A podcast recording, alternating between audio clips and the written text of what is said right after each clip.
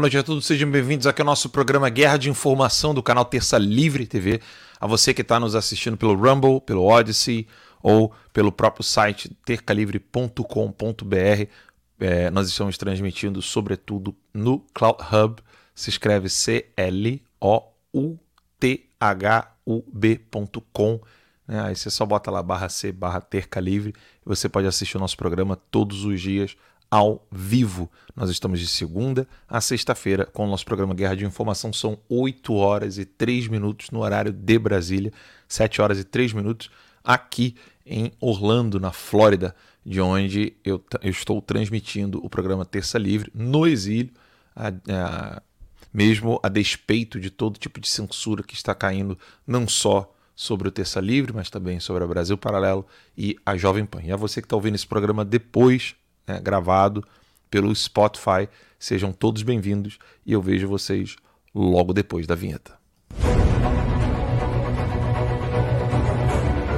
Alan dos Santos não cometeu crime nenhum. Qualquer decisão que eu for tomar vai ser só realmente continuar fazendo jornalismo, como sempre. Gente, e o artigo duzentos e vinte é aquele da Constituição que lembra que é livre a manifestação de pensamento, criação, expressão e informação.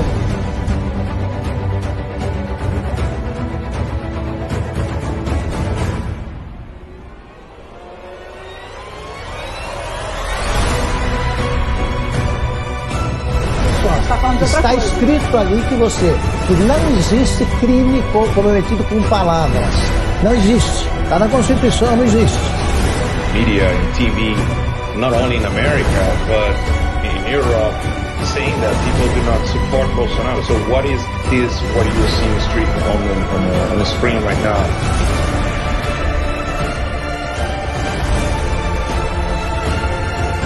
T Vs no YouTube. Eles não conseguem entender por que uma mãe de casa como a Bárbara consegue crescer. Eles não conseguem entender como o dono de um curso de inglês como o Gustavo Gaia consegue ter relevância. Eles não entendem isso porque até aqui, até aqui, mais de duas décadas, eles só conseguiram ser apadrinhados para chegar onde estão. Mérito só a direita pública. quarenta e cinco da manhã. Fala que eu tô mentindo!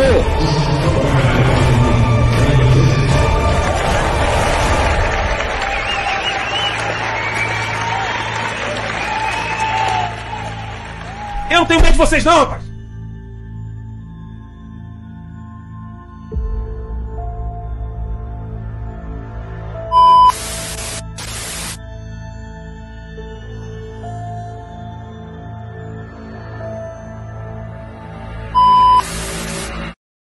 dezenove de outubro de dois mil e vinte e dois, nós estamos iniciando o nosso programa Guerra de Informação.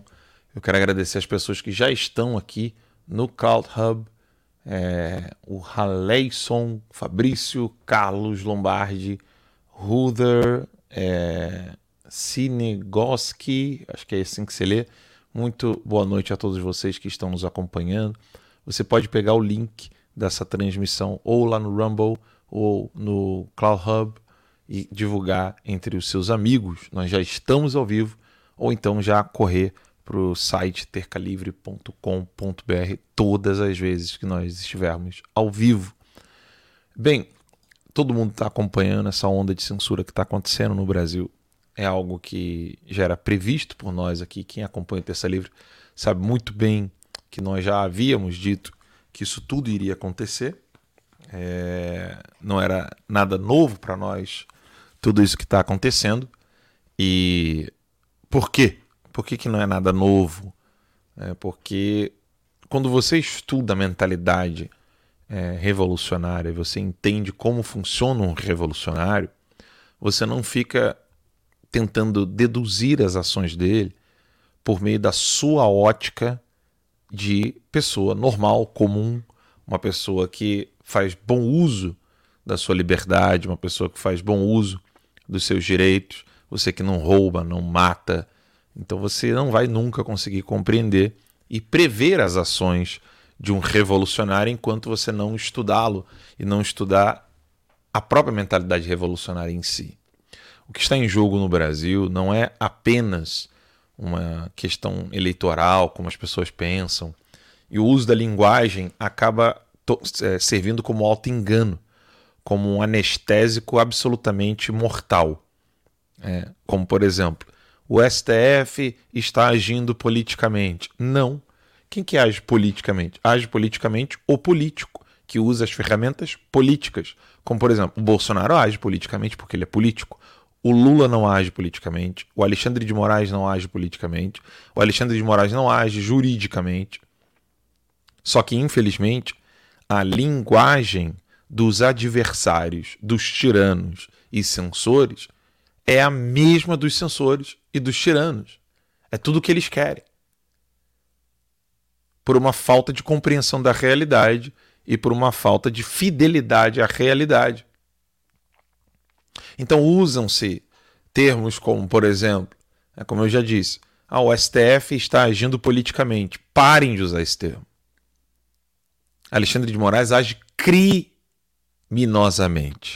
Ele não age politicamente. O S T F e o T S E não estão agindo politicamente em favor de Lula.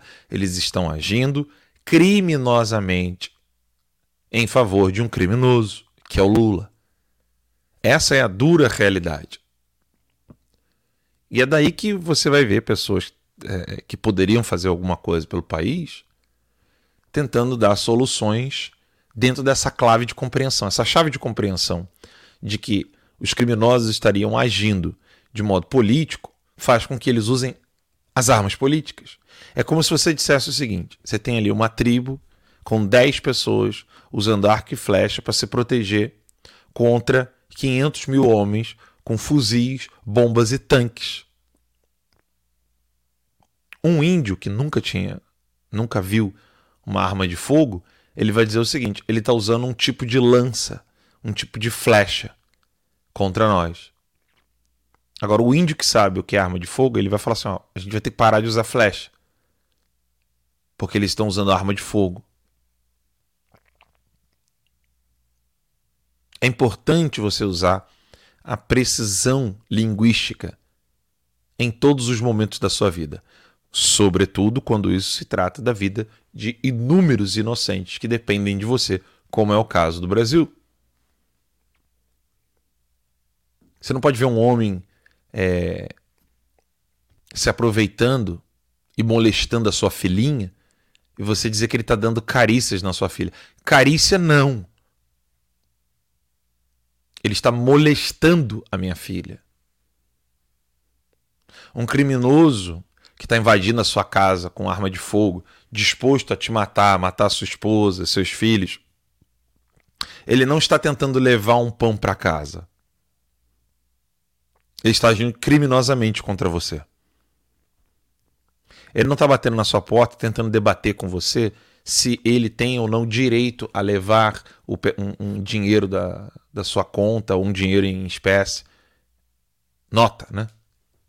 Da sua casa. Ele não está debatendo com você, ele está agindo de maneira criminosa. Ele não está ali batendo na sua porta falando assim, olha, meu amigo, é o seguinte, eu sei que você tem dinheiro, eu sei que você conseguiu aí ter as suas coisas, eu não tenho, eu estou passando necessidade, então vim aqui agora pegar de você e levar para minha família.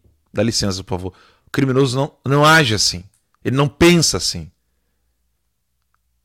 Se você julga o criminoso com a chave de compreensão como se o criminoso fosse uma imagem e semelhança sua, você está maluco.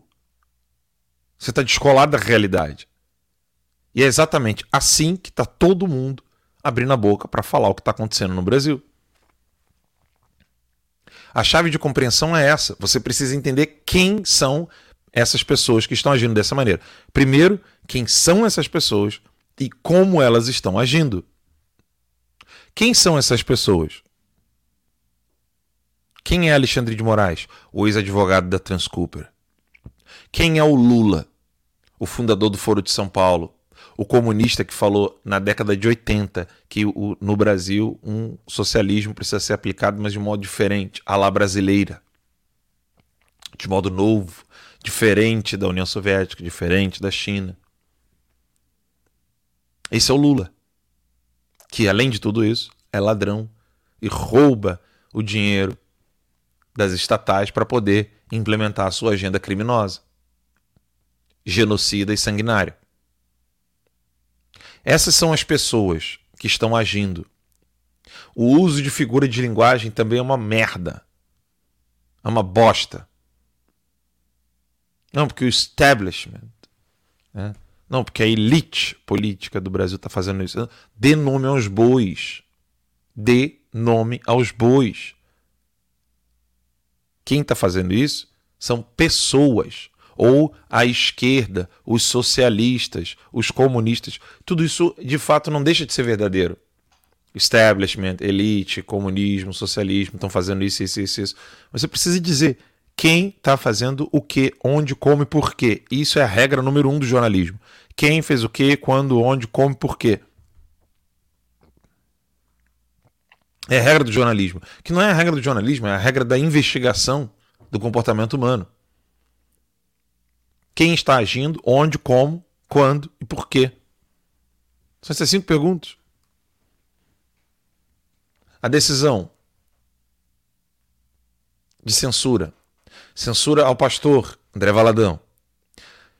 Censura ao Brasil Sem Medo. Censura a Brasil Paralelo. Censura ao Terça Livre. Censura a Jovem Pan. Censura a todos os perfis. Quem? Alexandre de Moraes. Mas quem é Alexandre de Moraes? Não adianta só dizer o nome. Você tem que contextualizar. Ah, é o ex-advogado da Transcooper. É o poodle do Temer. Do Alexandre de Moraes. Perdão, do, do Temer. Do, do, da elite política, do Alckmin. Esse é o Alexandre de Moraes. O verdadeiro bandido. Amigo de bandido. Esse é o Alexandre de Moraes. Quem ele fez, né? Fez o quê? Censurou. Você não pode dizer ele cerceou. Não, ele censurou. Ele mandou calar a boca. O que é mais grave.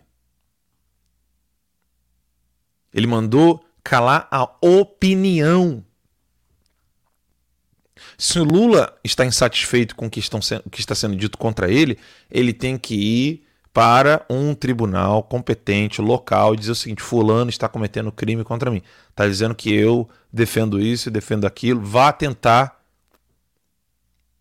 por meio ordinário da justiça, lutar pela sua própria imagem. Ele não fez isso. Ele usou os seus cupinchas que estão na Suprema Corte e no T S E. Quem fez o quê, né? Como, usando a máquina do Estado, que é exatamente o que categoriza a censura. Tecnicamente falando, a censura é exatamente quando uma força maior, sobretudo a do Estado, cala uma pessoa que tem direito a falar e emitir as suas opiniões. Artigo duzentos e vinte da Constituição. Quem que alertou sobre o artigo duzentos e vinte? Terça Livre. Nós avisamos aqui. Quem fez o quê, quando, né? Várias vezes, né? Onde e o porquê. Essa pergunta é um pouco mais difícil em várias, em várias ações humanas, mas essa está muito clara. E, e o porquê aqui tem, tem razões interessantes, porque não é só para benefício do Lula. É por sadismo também. Ele se regozi... Alexandre de Moraes se regozija de ver as pessoas se fudendo. A frase do Alexandre de Moraes: depois que eles vão presos, eles ficam quietinhos. Que sirva de lição para o Daniel Silveira, que pediu desculpa. Que sirva de lição para o Bolsonaro. Tá vendo o que o Alexandre de Moraes pensa quando vocês pedem desculpa? Que caralho de ideia maluca que esse Fábio Faria e Pablo Marçal deram pro Bolsonaro de pedir desculpa. Desculpa do quê, caralho?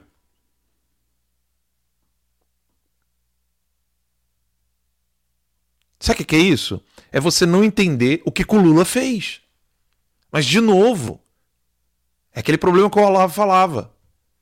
Se vocês ficarem falando que o Lula é criminoso porque ele roubou dinheirinho, vocês vão se fuder. Vocês vão se ferrar demais.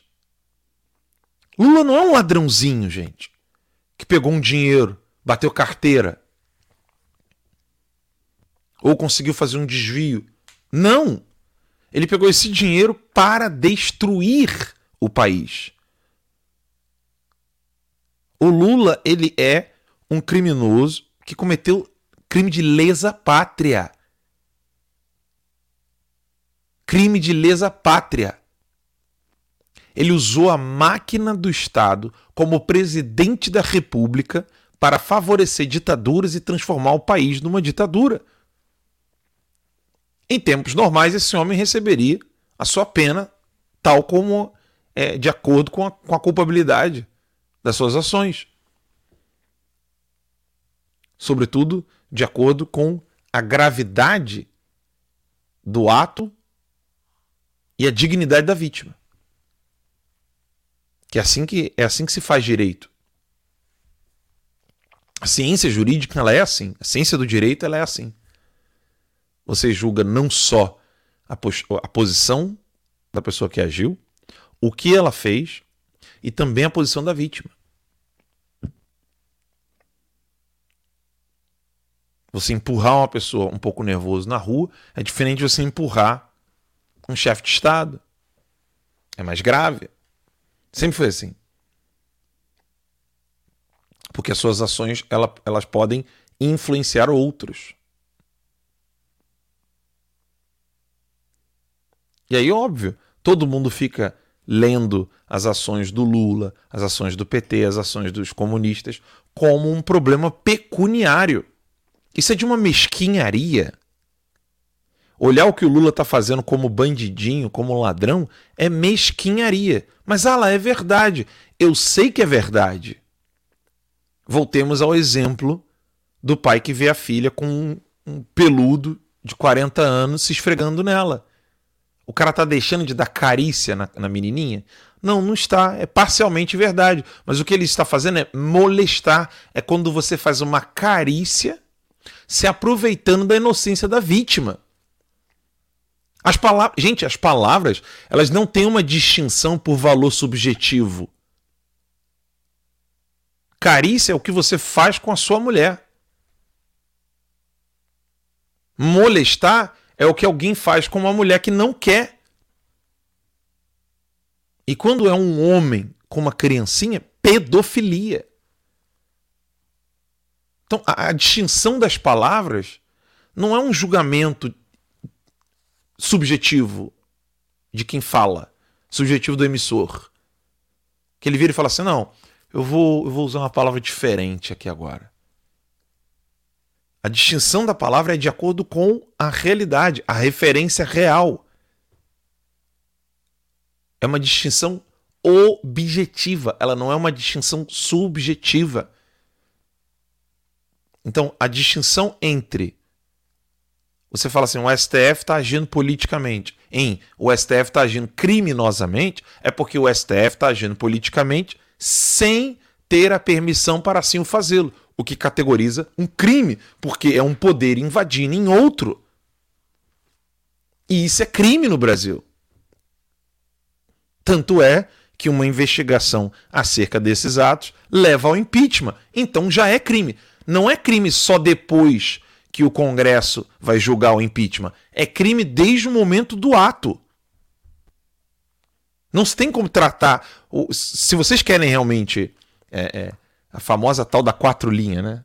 Da Constituição, as quatro, linha, as quatro linhas da Constituição. Para mim, é, eu, eu prefiro linguagem de morro agudo. Quatro linhas de cu é rola. Entendeu? Se você quer ficar ali... Não, a gente só vai falar que o fulano cometeu crime só, no, só depois de julgado, significa que não tem acusação. Gente, todo crime tem um acusador. Se você não acusar a pessoa, pessoal, fulano cometeu isso aqui, esse crime aqui, ele é um criminoso. Se a pessoa que está acusando não tem provas suficientes, ou se ela está mentindo, ou se ela está enganando, ela vai arcar com as consequências de ter falado isso. No caso do Alexandre de Moraes, se faltam provas, se faltam evidências, que não se, não se o chama assim. Mas o problema é que ele é advogado da Transcooper. A esposa criou um escritório especialista para atender pessoas do S T F. A família inteira enriqueceu-se com isso. ele obedece a esses criminosos, pilantras e corruptos que o colocaram lá. Continua agindo assim, sem nenhum pudor. Gente, pudor é uma coisa... Ah, ah, entendam, pudor é uma coisa que só pessoa normal tem, gente. Pelo amor de Deus. Revolucionário não tem pudor, gente. Eles não têm temor.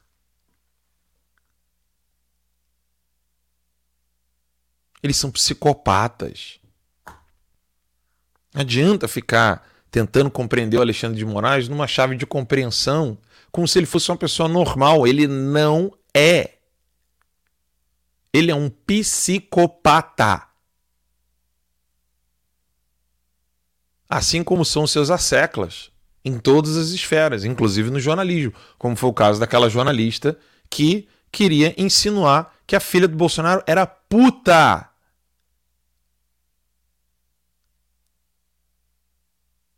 A resposta. A resposta não pode ser chorar. Por favor. Querida Michelle, sua resposta não é chorar, querida. A sua resposta é fazer justiça. Claro, não com as próprias mãos, jamais. Mas você precisa fazer justiça. Aí sim você pode chorar, mas fazendo justiça. Chorar apenas não basta. Bolsonaro não tem que pedir desculpa. As pessoas não têm que tratar o Lula como candidato. Ele é bandido, condenado. O P T não é um partido, é uma organização criminosa. O T S E não é um tribunal, é uma organização criminosa que comete crimes à revelia, dia e noite, aos olhos de todos. Como bem disse Marco Aurélio Mello, você é um xerife. É isso que o Alexandre de Moraes é, ele é xerife.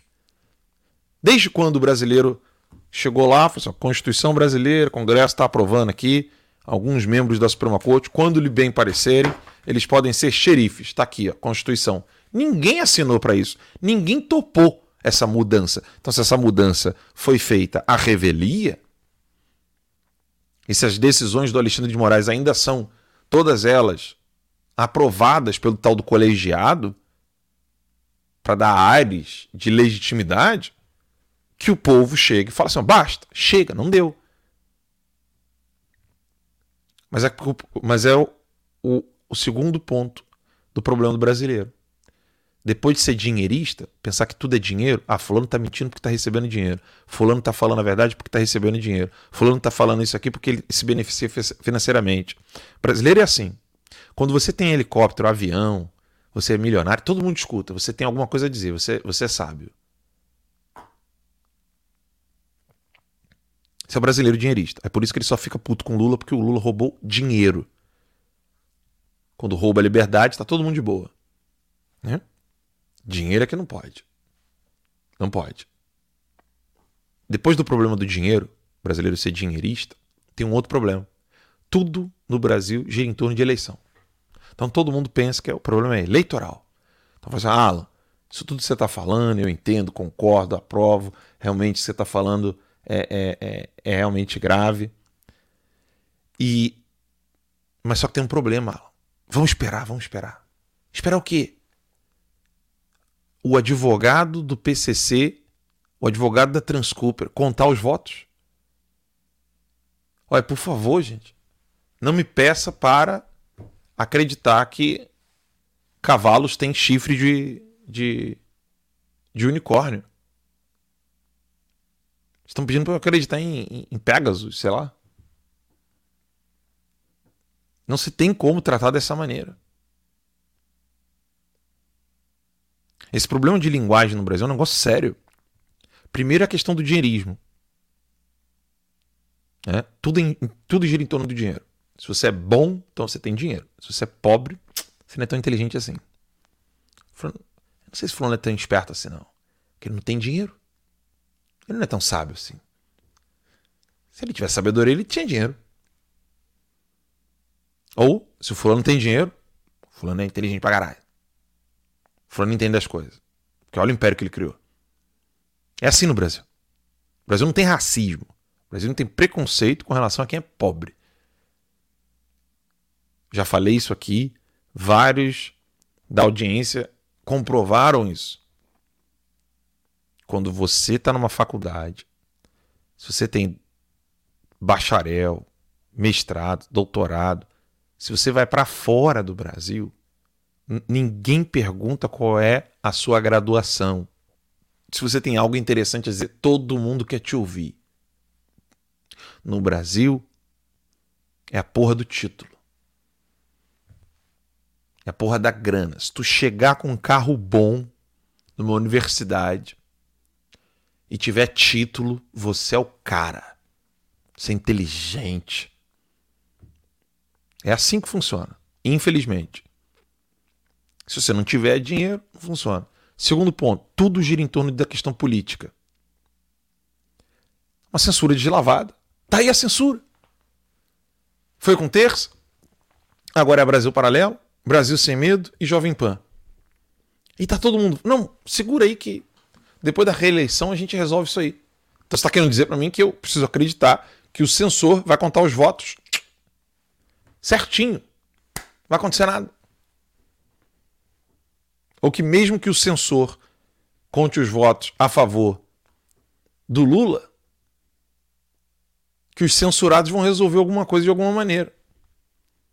Estão pedindo para eu acreditar em Papai Noel. É necessário parar o censor primeiro, aí depois tem eleição. Pô. Claro, óbvio. Alguém entra na sua casa, te rouba, bota a arma na sua cabeça, aí ele vira para você e fala assim, ó, não, não, não, pera, pera, pera, ele não vai matar, ele não vai chegar a esse ponto. Mas para não te matar, ele tá pedindo para você baixar a arma porque a tua arma tá apontada para dele. Aí você tem que baixar primeiro. Você, o inocente, que tá dentro da sua casa, você tem que baixar primeiro. Aí o criminoso vira e fala assim, ó, se você baixar a arma, aí beleza. Eu vou fazer tudo o que você tá falando aí, a gente vota, se eu fico aqui roubando e assaltando ou não. Nós vamos eleger aqui, vamos, vamos contar o voto pessoal aqui. Aí beleza, você topa. Já errou topar, né? Aí você topa. Quem é que vai contar os votos? O bandido. Ou o comparsa dele. Que tá sem arma, mas é o comparsa dele. Aí vai lá, todo mundo vota. Pior. Como é que ele vai contar esses votos? Na frente de todo mundo, não. Ele diz que vai no banheiro e volta com o resultado. A puta que o pariu, gente. Eu não acredito que só eu tô vendo o óbvio. É sério, não acredito. Não é possível. Não é possível. Não é possível que só eu veja essa porra. O Alan é inteligente. Não, não sou não. Eu tô vendo o óbvio. O problema é que eu sou viciado na realidade. Eu sou um dependente psicológico da verdade. O advogado da Transcooper, advogado do P C C, o mesmo P C C que fala que tem diálogo cabuloso com o P T, é que vai contar os votos, sendo que ele trabalhou pro vice do P T, o Alckmin, que baixou as calças pro P C C em São Paulo. O mesmo P C C que tentou matar o Tarcísio. Assim, eu não sei o que argumentar depois. Você olha, você olha a coisa diante do teu nariz, assim, ó. Eu não consigo entender. Sinceramente. Tem que parar tudo agora. Eu falo assim, não, não pode ter eleição enquanto a Jovem Pan não voltar, enquanto Terça Livre não voltar, enquanto a Brasil Paralelo não voltar, enquanto o Brasil Sem Medo não voltar. Com censura não pode ter voto. Porque você não precisa nem fraudar com o algoritmo, isso, aquilo, aquilo outro. A fraude já é a censura, caralho! Vamos dizer que ele vai, votar os, ele vai contar os votos direitinho. A, a fraude, a censura já é fraude, melhor dizendo, desculpa. A censura em si já é uma fraude. A eleição é fraudulenta, independente de mexerem nas urnas ou não. Você sabe por quê? Que a censura em si já é fraude? Por uma questão muito simples. Muito simples. Não pode haver coerção no exercício do livre-arbítrio. caralho! É a coisa mais óbvia do mundo. Coerção apaga o mérito e o demérito. Você não é livre quando você está sob coerção. Você não tem nem mérito de ter chegado em primeiro lugar, nem mérito de ter chegado em segundo lugar se você estava sob coerção. Não se tem como dar prêmio, nem para mérito nem demérito, de alguém que está sob coerção. Isso, ó. Isso aqui é Aristóteles, gente. Isso é mais antigo que andar para trás. É pior a situação. Porque alguém poderia dizer, mas Alan, ah, você está falando do Alexandre de Moraes, mas o problema foi o Benedito. Beleza? Qual o Benedito? Esse aqui?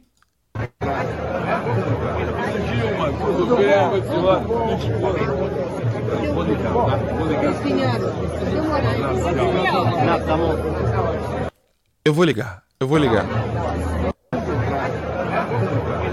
Esse é o Benedito que vocês querem que eu acredite que não praticou censura. Enfim, boa noite, Daniel Bertorelli e Adalex Góes.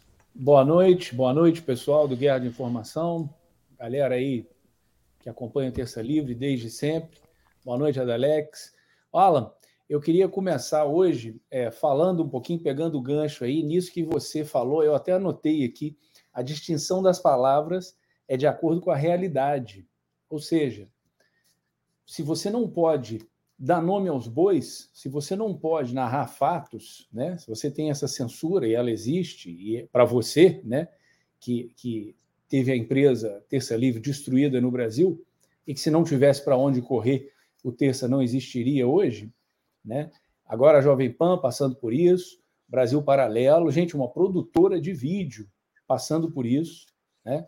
é, é, tendo vídeo censurado, vídeo esse que foi montado em cima de matérias jornalísticas, vídeo assim, de cinco anos atrás, e a coisa foi, foi censurada. Então, assim, se você não pode dar nome aos bois, se já existe essa censura no Brasil, e ela existe, né? Está na cara, agora a coisa está escancarada, né? O nosso amigo Paulo Figueiredo, hoje no Morning Show, ele começou o programa com um nariz de palhaço, né? Levantou placas assim, censura.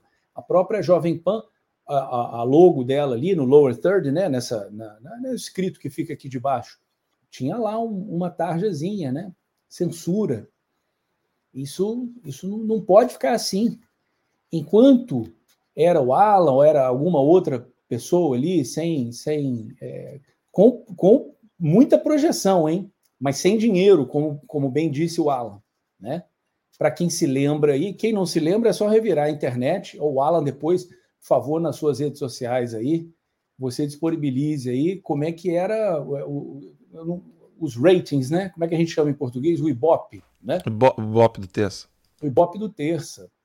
Como é que ele estava assim? Era uma pancadaria, não era, não era uma briga. O Terça dava uma surra nos outros, o Terça dava uma surra na C N N, por exemplo, né?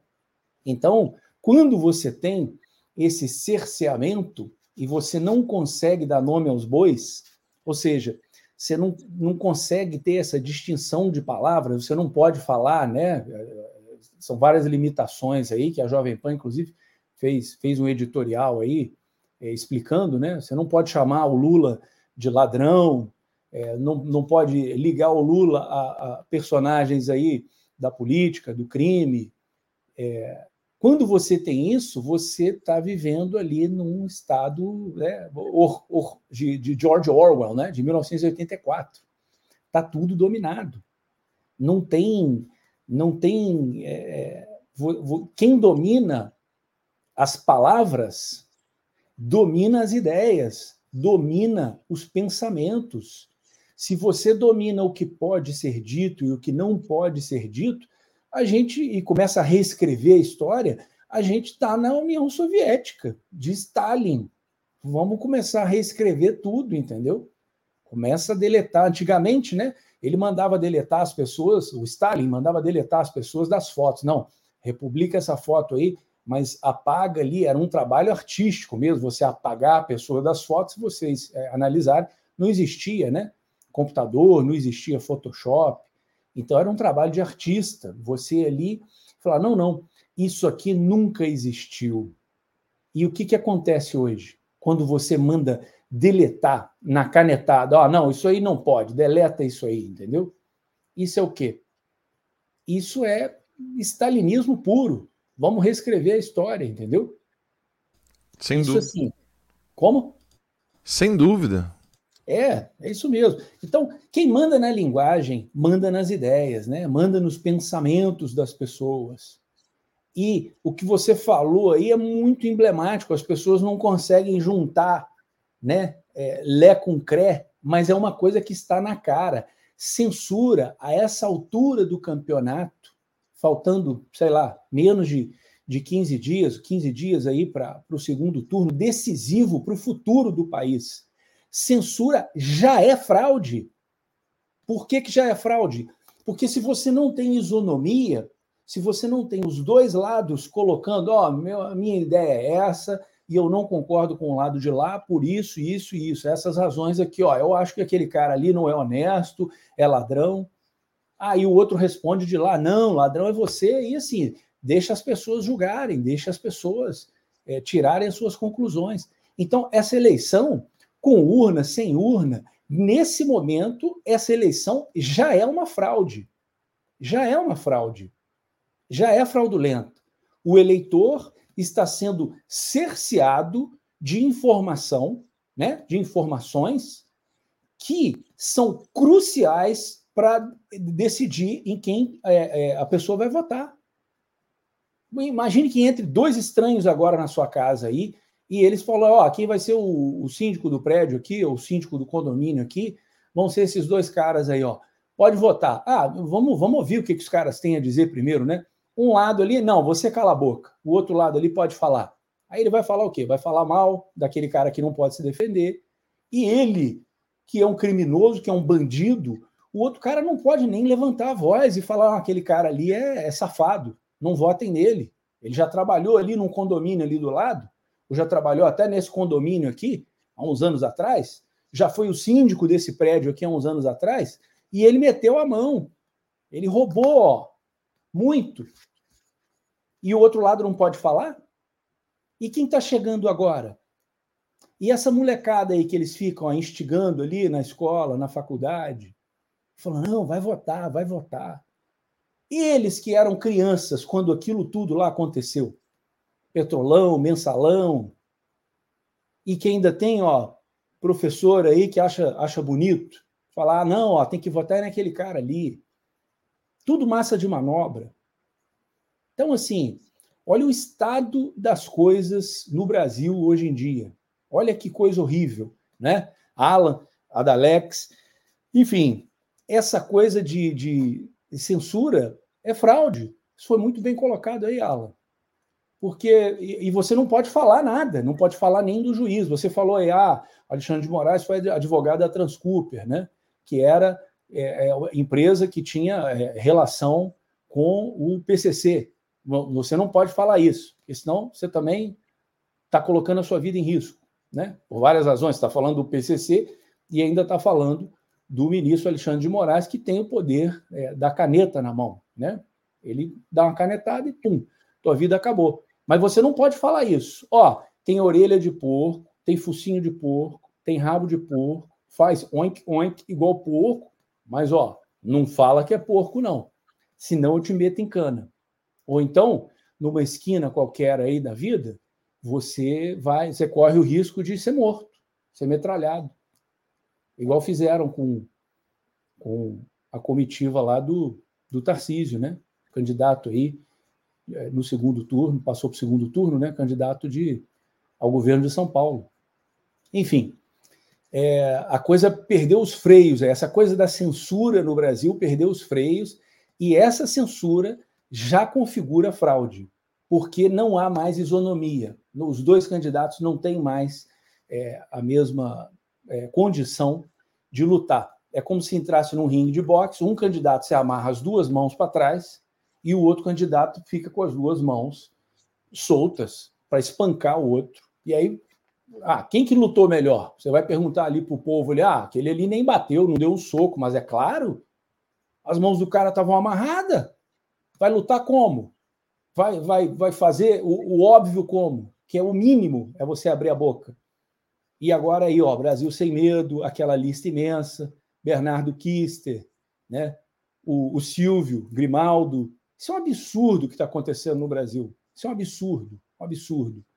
Enfim, o que, que você tem a dizer sobre isso aí? Você que é um cara da comunicação também, a da Alex, e que está aí no Brasil e, da, e sentindo na carne, né? Você também teve lá o seu, se não me falha a memória, o seu Twitter, não foi a da Alex, que foi, foi censurado, cortado, você foi banido? Como é que foi essa história aí? Pois é, Daniel, pois é. Primeiro, boa noite a você, boa noite ao Alan, boa noite a toda a nossa audiência. E eu também já comecei a sofrer os efeitos aí dessa censura, né, sendo banido do Twitter. Agora, do, diante dessa situação inteira que nós estamos vivendo aqui no Brasil, algo tem me chamado especialmente a atenção. Eu comecei a ver alguns desses movimentos que o pessoal começou a fazer aí, é, justamente é, tentando rechaçar essa ação tomada pelo Alexandre de Moraes. Essa coisa do T S E é só uma maquiagem ali para dizer que é o Alexandre, o Alexandre de Moraes que está fazendo para beneficiar o Lula. Esse é o discurso simples e é, e é o, o resumo da ópera aí. Agora, algo me chamou muito a atenção. Eu vi muitas, uh, vários vídeos circulando, vários comentários circulando e tratando sobre essa coisa da censura e tal. Curiosamente, não vi nenhuma, eu não vi, não sei se os colegas viram, mas eu não vi, vi nenhuma referência ao Terça Livre, nem ao Alan dos Santos. Aí você vai me perguntar, sim, mas e, e por quê? Bem, é preciso que a gente reflita um pouco, gente. O primeiro aspecto é o seguinte, tudo começou no Terça Livre. Tudo começou pelo Alan dos Santos. E aí, a gente começa a perceber uma coisa. A impressão que se tem é que esses que agora, e isso é uma crítica construtiva, tá, gente? Mas o que, a impressão que fica é que esses que agora estão reclamando, estão percebendo que um problema é que quando bate em alguém que está próximo a você também é um problema seu, talvez não tinham uma dimensão ou não acreditassem que e não iria parar no Terça Livre. Talvez dissessem, ah, mas é o Alan dos Santos, o Alan fala palavrão, o Alan fala umas coisas, como aquele rapaz do Flow, na entrevista ao Lula, disse ontem, ah, vou trazer aqui a reflexão sobre o Alan dos Santos e tal, eu até não gosto das coisas que ele fala, assim, não sou simpático a ele e tal, curioso, né? Parece que alguns colegas que nós temos na imprensa tem um pensamento é, parecido a isso. Essa é o primeiro, a, primeira, a primeira reflexão. Ou será que há, aliado a isso também, uma censura advinda desses nobres ministros para que também não se toque nesse assunto do Terça Livre e do Alan dos Santos durante todo esse tempo? E durante todo esse tempo a imprensa foi sensível, para ser bem educado. A imprensa resolveu realmente acatar essa admoestação, esse conselho que veio aí dos nossos saudosos ministros, para que não se falasse do Alan dos Santos e que não se falasse do Terça Livre. E aí eles cometeram um erro crasso, eles cometeram um erro absurdo. Eles imaginaram que acatando uma ordem vinda de um ditador ou de uma equipe de ditadores ou de um órgão de ditador, mais cedo ou mais tarde, aquilo não chegaria neles. Vão engano, chegou. E não vai parar. Esse é o grande problema. Esse aí é o grande problema. Não vai pra, parar no Brasil Paralelo. Não vai parar na Jovem Pan. Não vai parar nos outros sites. Porque é só o começo ainda. Começou com o Terça Livre. Começou. Mas não parou agora. E não vai parar. Exceto... exceto que aí façam agora o que deviam ter feito quando o Alan dos Santos, quando o Terça Livre começou a sofrer todas aquelas sanções, todos aqueles bloqueios. E quando perceberam que havia, que, eles, que, que, o, que o Alexandre de Moraes havia errado, mas errado feio na dose, na medida, devem ter pensado, ah, é o Alan dos Santos, ah, é o Terça Livre, é boio de piranha, beleza, ele vai ser comido, mas a gente está aqui salvo do outro lado. Agora vocês estão entendendo que vocês não estão salvos? Agora vocês estão entendendo que a coisa não vai parar? E aí eu pergunto, o que farão? O que farão agora? Nós estamos aí há cerca de onze dias das eleições. Tudo isso, Alan, Daniel, está sendo feito com o Bolsonaro sendo presidente. Você consegue ter uma dimensão do que pode acontecer se caso o Lula seja eleito? O que é que vai acontecer? O Lula já disse. Ele vai regulamentar os meios de comunicação aos moldes comunistas, aos moldes do que ele já começou a fazer agora. Já, fez um, já, já é um estágio, já é um protótipo. Ele já está mostrando a maquete, já está dizendo, olha, vocês estão, estão vendo isso aqui? Eu estou fazendo isso agora via T S E, via Alexandre de Moraes, mas quando eu for presidente, preparem-se. A dose vai ser elevada à trigésima potência.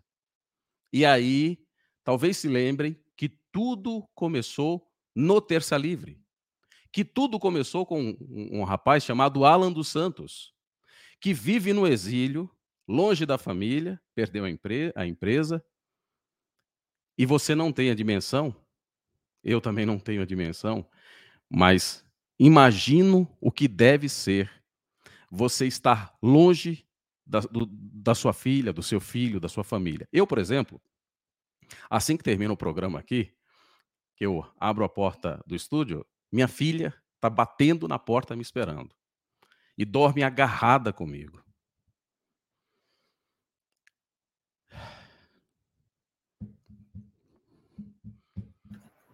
É duro, é duro, é duro, meu amigo. Eu te entendo aí, você respirando fundo assim, porque comigo é igual.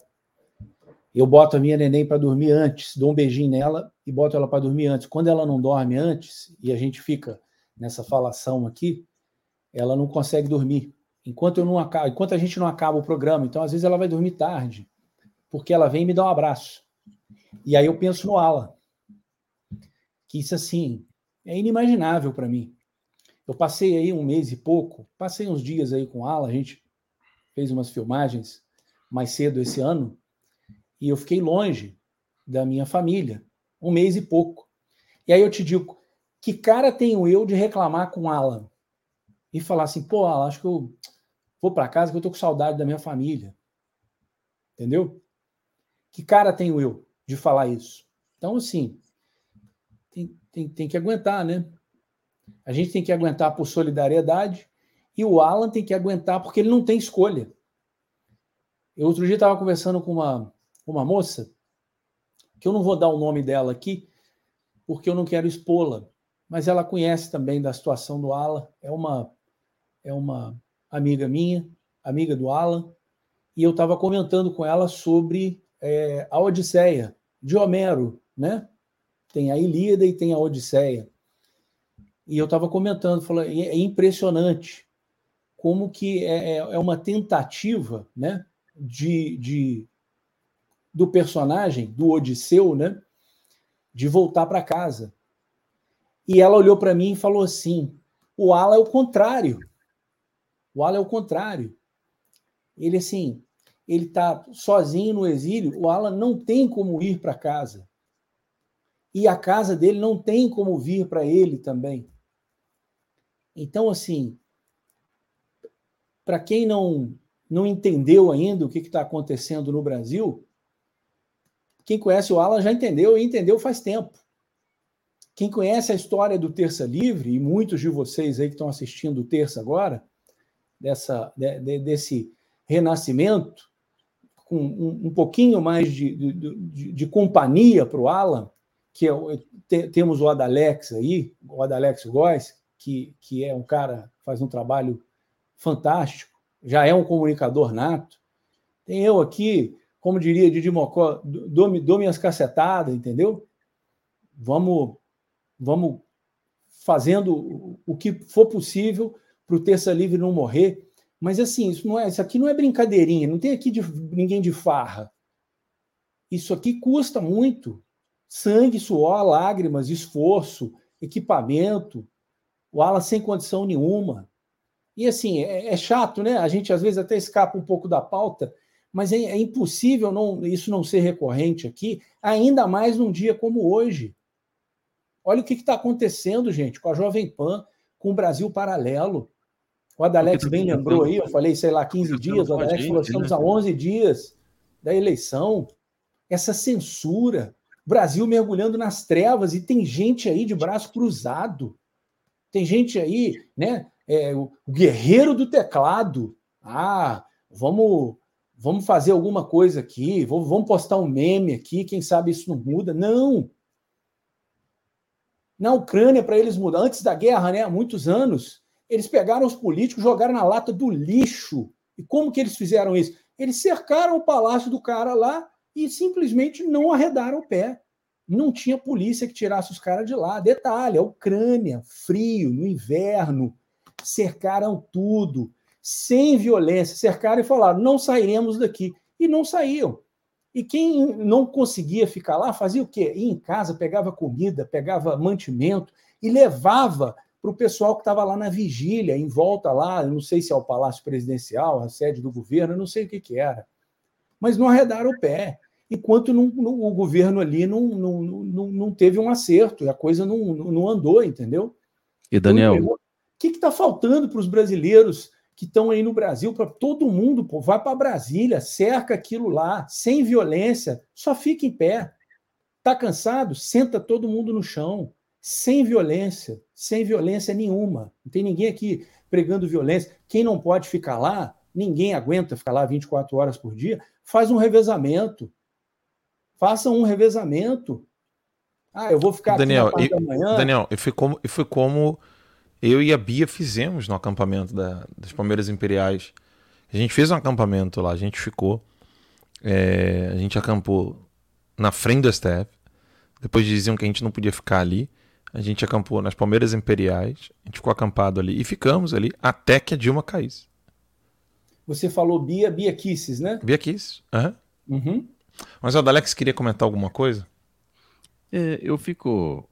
Você me deu a deixa ideal aqui para eu finalizar aqui essa, essa, esse comentário. Às vezes eu fico me perguntando, será que as pessoas não estão enxergando? Será que as pessoas não conseguem fazer a leitura da realidade? Será que as pessoas não conseguem ver o risco, o perigo, onde nós estamos? Será que as pessoas não acreditam? Elas não têm a dimensão, elas não sabem. Será que as pessoas acham que um Alan dos Santos está fazendo tudo isso distante da sua família e os sacrifícios que está fazendo e os sacrifícios que nós estamos fazendo, fazendo e outros mais estão fazendo aí em, em prol de quê? A gente não ganha dinheiro com isso, pelo contrário, a gente só tem prejuízo, é, não, não tem nenhum tipo de reconhecimento, é, não é bajulado, quer dizer, é tudo em prol de você ter a consciência limpa com você, com Deus, e de você ser uma boa referência para a sua família, da, da sua família, dos seus filhos, né? da, da tua família inteira, olhar e dizer, olha, aquele sujeito ali é um sujeito decente, é uma pessoa do bem, que quer o melhor para a sua nação. E a impressão que eu tenho, Alan, Daniel, é que as, naturalmente uma parte da população já está nesse processo de despertar, alguns já se despertaram, mas nós temos pelo menos aí no mínimo, cinquenta ou sessenta milhões de pessoas, no mínimo, eu chuto um pouco mais, acho que metade da população mesmo, que não entendeu, não compreende, né? foram, foram engodados aí é, nesse, nesse visgo do comunismo que acabou cegando a mente e a capacidade de raciocínio dessas pessoas, que elas acreditam nas mentiras que o Lula e nas mentiras que o comunismo promete, essa coisa ideológica de um mundo ideal e tal. E, colegas, eu, eu realmente, às vezes, fico bastante preocupado, porque sinto que uma parte da população parece que ainda não entendeu os riscos do comunismo. Não mesmo, né? Nós estamos aqui mostrando, né, para vocês. O... Esse aí é o homem que fez a... Esse aqui, ó, que tá com Lula. É ele quem fez a censura contra a Jovem Pan. Esse aqui é que tá tomando... É o corregedor Benedito Gonçalves. É, esse é o homem que fez a censura contra a Jovem Pan, contra a Brasil Paralelo, né, pelo T S E.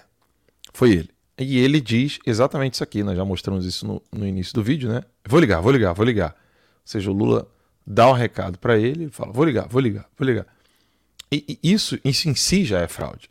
Mas como se isso não bastasse, calma que piora, né? Você que está em casa me assistindo, como se isso não bastasse, vamos aqui a vinte de julho, trinta e um de julho de dois mil e vinte. Tá aqui, ó. trinta e um de julho de dois mil e vinte. Não, na verdade, isso aqui é atualização. A matéria é de nove de maio de dois mil e quinze. Vamos a nove de maio de dois mil e quinze. Né? As causas da família Gonçalves. Conflito de interesse. Parece ser um esporte que o ministro do Benedito Gonçalves do T S E gosta de praticar. Né? Além de ter decidido uma ação em favor da O A S... depois de troca de mensagens com seu amigo Léo Pinheiro, o ex-presidente da empreiteira. Conforme Veja revelou, Benedito também vive outra doce coincidência, desta vez com... Aí vamos continuar aqui a matéria. Deixa eu abri-la aqui na... Deixa eu deixar, deixa eu... Vou deixar esse título aqui da, da Veja. Isso aqui é a matéria da Veja. Deixa eu pegar aqui a matéria e colocar aqui no... num site que tira a publicidade. E agora diz o seguinte, vamos lá. Conflito de interesse parece ser um esporte que o ministro Benedito Gonçalves do, do T S E gosta de praticar.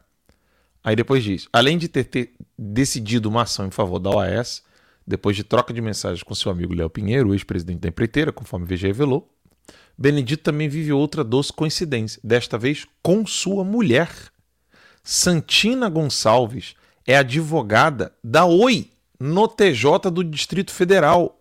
Hello? Ela é advogada da Oi. Isso em dois mil e quinze. Lembrem-se do filho do Lula. Benedito, por sua vez... Não, acho que vale a pena colocar aqui, né? Deixa eu... Vocês só estão com o título aí, deixa eu colocar aqui a matéria inteira. Vamos lá. Eu quero que vocês leiam comigo aqui, para depois não dizer que eu tô... acrescentando alguma coisa da matéria da Veja. Santina Gonçalves é advogada da Oi no T J do Distrito Federal. Benedito, por sua vez, é o relator de um recurso da Brasil Telecom, controlada pela Oi, contra uma imobiliária que pleiteia indenizações por ter pedido dinheiro com a privatização das linhas telefônicas nos anos noventa. Gente, esse é o vagabundo que está censurando todo mundo. Esse aqui, é esse vagabundo aqui, gente. Ó. Ah, é isso mesmo, é isso aqui, ó. Esse é esse vagabundo aqui, ó. Eu ligo, eu ligo, eu ligo. É ele, gente. É isso aqui. Esse é o cara. Nós estamos lendo aqui uma matéria sobre ele. Ele e a esposa dele. Esse é o cara. Coisa de milhões de reais. Uma decisão do, do S T J afetaria toda a justiça, cheia de casos como este.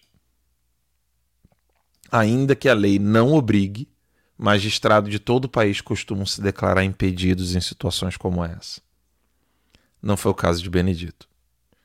Ignorem o, o, os equívocos aqui. Esse texto não é do Terça Livre, então esse esta, esta que está sendo utilizado aqui no texto todo equivocado não é erro nosso.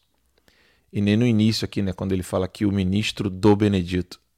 Né, não é o ministro do Benedito, é o ministro Benedito do S T J.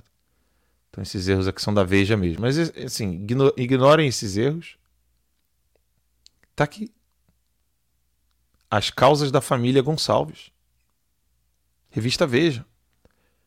Esse é o homem que está censurando todo mundo. Então vejam, não é uma questão de... É... Não, mas aí vocês são de direita, vocês estão defendendo a Jovem Pan, a Brasil Paralelo, Brasil Sem Medo. Não. Vocês estão entendendo agora o tamanho do, da cara de pau dessa gente? Eles não têm pudor, gente. Pelo amor de Deus. Desde quando o comunista tem pudor? Quando mataram aquela menininha lá, o Carlos Prestes, nunca nem se arrependeu. Elisa o quê? Eu esqueci o nome da menina, estou falando de cabeça aqui. Vocês botaram no Google agora e vocês acham. Bota assim, Elisa, Carlos Prestes, assassinato. Eles mataram a menina. Porque acharam que quando os militares encontraram lá uma das bases dos comunistas, acharam que ela é quem estava dando com a língua nos dentes. Chegaram lá e mataram a garota, gente. Comunista é assim. Carlos Prestes nunca nem se arrependeu disso. Nem se preocupa. Essa é a galera da eleição não se ganha. Como é que é? Eleição não se, não se vence. Como é que é? Esqueci agora como é que é o termo. Eleição não se vence, se toma. Se toma. Eleição não se vence, se toma. Do Barroso. Quando eles são pegos com a boca na botija, eles viram pra você na cara dura. Gente, esse pessoal pode ser pego de quatro. Com um poste no cu, eles vão dizer pra você que eles estavam fazendo, estavam tirando uma coceira, entendeu? Eles são cara de pau. Eles vão dizer pra vocês assim, a, a, as maiores, barba... as desculpas mais esfarrapadas do mundo. Olha aí, Alan. É isso aí. O comunista Luiz Carlos Prestes autorizou o assassinato de uma garota de dezesseis anos. É Elza. É, ele não autorizou, ele mandou, né? O texto é meio, é meio querendo passar pano quente também, né? É, o nome dela é Elza Fernandes. Então eu falei Elisa, né? Elza. É, Elza, Elza Fernandes. Ela é uma menininha. Eles falaram assim pra ela, vá lá fazer o café. Aí quando ela foi fazer o café, eles foram lá e mataram. dezesseis anos. dezesseis aninhos. Elza Fernandes. Um crime hediondo. Hediondo.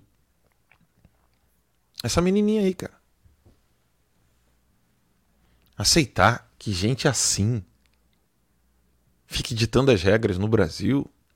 E a coisa se complica mais, né? Porque sim, tem uma matéria de dois mil e dezessete da Folha é, que fala da, dos, dos dois ministros. Naquela ocasião, o Benedito Gonçalves era do S T J, né, Superior Tribunal de Justiça, uhum. E juntamente com Humberto Martins, que era o atual vice-presidente da corte, ambos foram citados nas, nega, é, das, nas negociações da delação premiada da O A S com os procuradores da Lava Jato. Essa aqui, vaga de ministro, Lula indica desembargador do T R F do Rio para a S T J?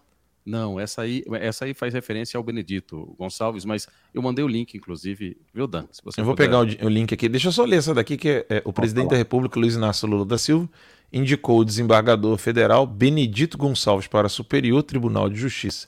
Ele deve ocupar a vaga de ministro do ministro José Delgado, que se aposentou.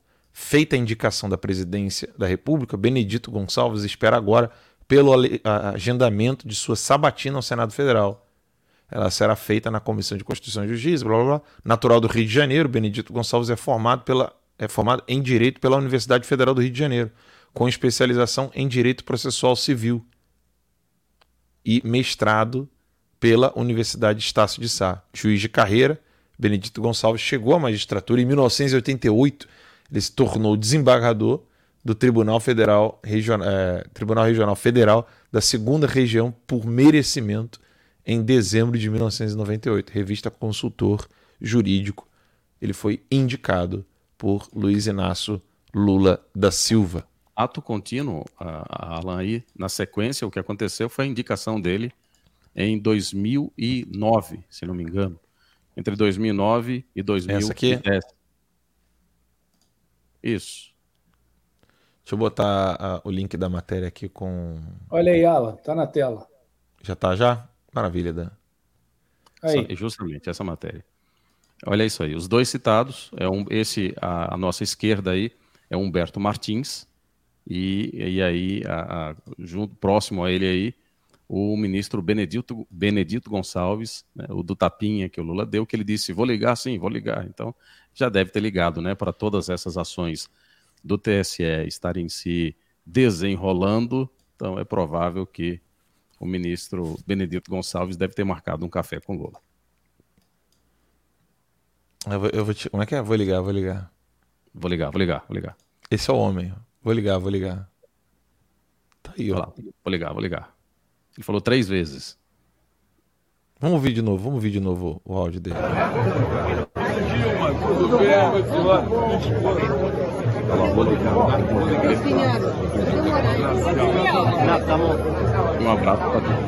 É muito mau caratismo.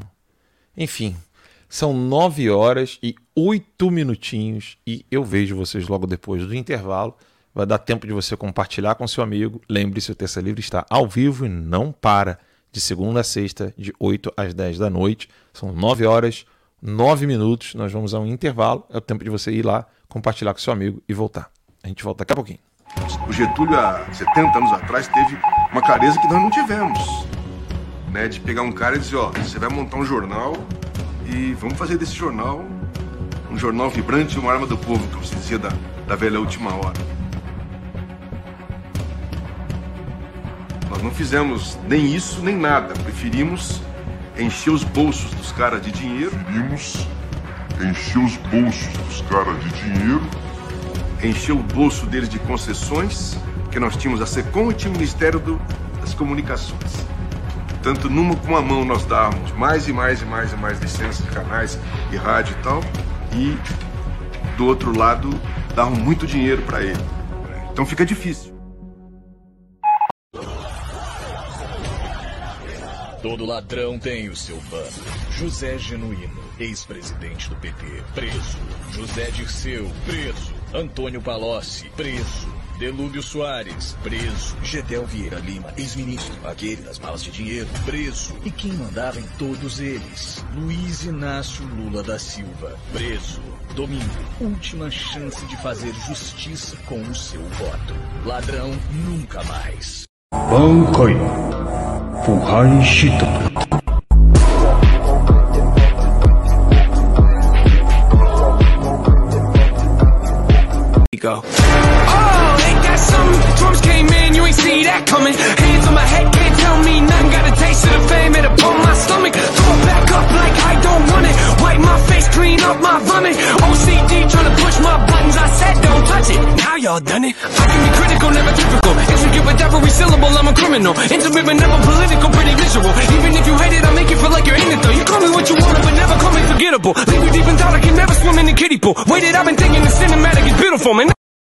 nove horas e doze minutinhos, nós estamos de volta aqui. Lembre-se, você pode acessar alan santos ponto digital ou terca livre ponto com ponto b r e acessar o nosso site, que está de volta sim, está de volta com os cursos, está de volta com as aulas, está de volta com tudo isso aí, né? Muita gente, depois da minha participação no podcast de segunda-feira, perguntou se poderia, como poderia doar para fazer alguma coisa, ajudar.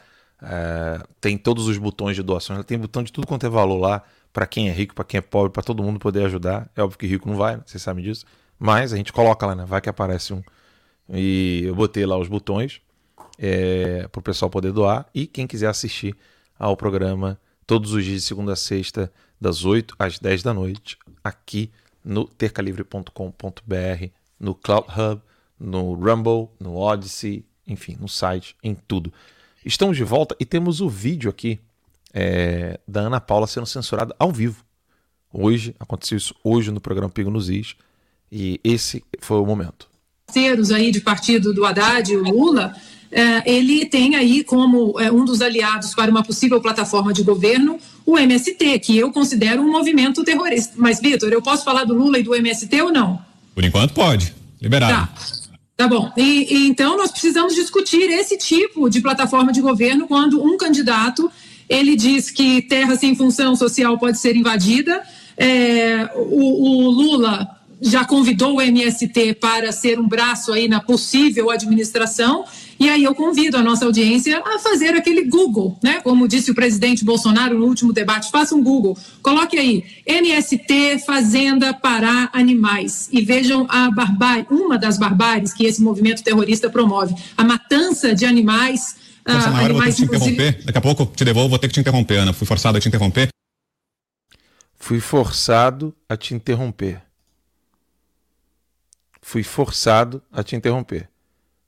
A Ana tá ali metralhando, falando a verdade nua e crua. Fui forçado a te interromper. Por enquanto, sim, era no início, né? Aí, fui forçado a te interromper. Caramba. Da Alex e Daniel. Caramba. Caramba. É, é o que eu vou falar. É, a gente fica, fica mudo, né? Vai, vai falar o quê, né? Quem diria? Vai falar o quê? Quem, quem é que poderia prever? Quem é? Nem, nem o próprio é, George Orwell, é, se bem que ele falou, né?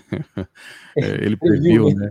É, ele previu, na verdade, o que está acontecendo hoje. E eu vou dizer para você, se alguém dissesse isso há cinco ou dez anos atrás, certamente que acredito que pouco, poucos acreditariam que talvez isso acontecesse em um, em um veículo de comunicação. Se alguém dissesse o que aconteceria ao Terça Livre, eu acredito que ninguém diria, não, isso, isso vai acontecer no Brasil.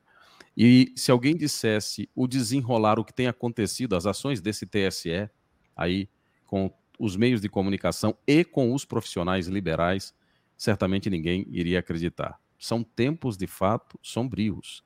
O que nós estamos vivenciando no Brasil é uma situação que jamais aconteceu durante o período que eles chamam de ditadura, né, do regime militar. Nunca houve nada nesse sentido, nunca. As pessoas tinham liberdade. Durante o chamado regime militar, só para se ter uma ideia, as pessoas... É, houve eleições normais, sem, em, é, sem interferência do, do, dos militares. Pra, teve eleições para governador. Os artistas podiam ali... Eles tinham um grau de liberdade, né? Lógico que algumas críticas eram barradas, mas, assim, via de regra, eles tinham um grau de liberdade absurdo. E havia uma segurança tremenda no Brasil durante o período do regime militar. Mas olha os nossos dias. É o que o Alan falou já no começo da, da transmissão, quando ele faz, falava ali que ele, ele tem uma, uma é, necessidade de, de ter uma overdose da realidade, né, para viver. Me espanta muito que as pessoas parecem que não estão compreendendo essa realidade. Ela está aí, batendo nos seus olhos. O curioso, e mais uma vez o, o George Orwell talvez explique isso, as pessoas preferem acreditar nas verdades inventadas do que naquilo que os seus olhos podem enxergar, naquilo que os seus olhos podem ver. E aí, Daniel, a gente tem um grande conflito. É em você acreditar no que você vê ou acreditar naquilo que a imprensa quer que você acredite. A escolha é nossa. Exatamente, né? Você vai acreditar em mim ou você vai acreditar no que os seus olhos... É... estão te mostrando, entendeu? E, assim, isso causa aquela famosa paralaxe cognitiva, né? Porque tem gente que, de fato, acredita no que está ouvindo. Os olhos ali estão vendo uma situação, você vê aí a Ana Paula sendo interrompida, falando, não, não, mas não está tão ruim ainda, não. Não, de- depois da eleição vai melhorar. Vai piorar e vai piorar muito, né? É, isso tá, o próprio Lula já falou. Ah, não, tem que controlar a mídia, né? Ontem ele, o Lula estava no Flow, ele falou, não, é, o, o rapaz lá do, do Flow, o Igor, né? Ele falou assim, não, mas isso aí você quer fazer, é isso aí que é o controle de mídia, você quer censurar? Ele falou assim, não, eu não quero censurar, eu quero educar. Isso aí é, é um nome lindo, né? Pra, ao invés de você falar assim, campo de concentração, igual tem na China, campo de reeducação. Você vai educar a pessoa, o que, que ela pode falar, o que, que ela não pode falar, e é claro, a gente até já comentou campo, eles aqui, mudam, né? né? Porque, na verdade, não usam nem campo, né? Usam centro. Né? É, o, o Hitler não chamava campo de concentração é. de campo de concentração. É. Enfim, enfim é re, é essa reeducação, né? Esse soviético que já está já tá instalado, né? no, no Brasil, vinde até a doutora Ludmila Lins Grilo, né? Que foi também aí tolhida, é, censurada. Sendo juíza, né? Isso aqui é Sendo juíza. Imagina eu na fila do pão. Pô, a doutora Ludmila Lins Grilo foi, foi censurada. Imagina eu, imagina você. Quem é a gente na fila do pão? É, a coisa tá feia. Tá complicado mesmo. Não, não tá para brincadeira, não. Antes de ir para a próxima pauta aqui, rapidinho, eu quero só fazer um pedido a você que está nos assistindo. É, nós transmitimos aqui pelo Clouthub, Essa é a rede social. É, se você tentar procurar o aplicativo nos, no Brasil, você não vai conseguir encontrar o aplicativo no Brasil, porque eu aconselhei aos donos da empresa a não colocarem o aplicativo no Brasil para que eles não possam, para que eles não sofram nenhum tipo de censura. Essa é a rede social aqui, ó, C L O U T H U B ponto com. Então, eles não têm o aplicativo no Brasil, mas mesmo assim você pode usar tanto no navegador do seu celular como no navegador do seu computador. E batemos ontem aí seis mil seguidores no meu perfil pessoal.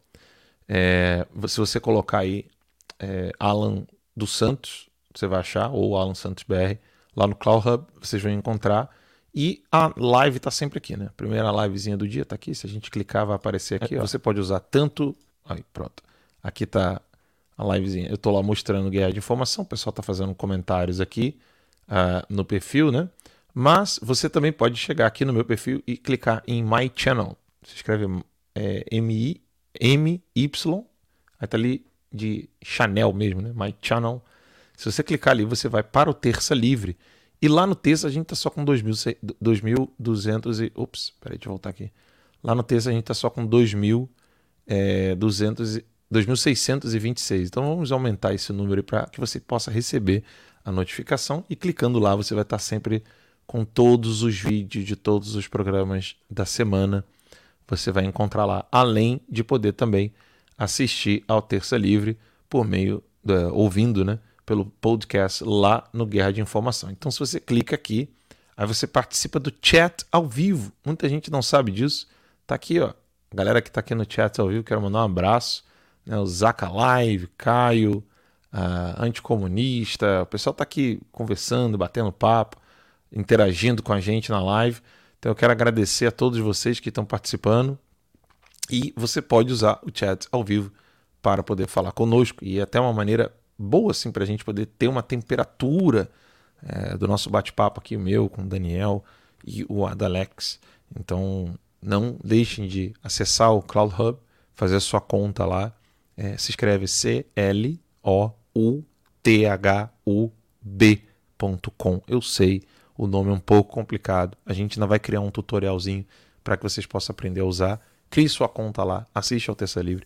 Ou, se você quiser só assistir, não quiser interagir, não quiser comentar nada, é tercalivre ponto com ponto br. Não tem erro, tá, gente? É só acessar lá.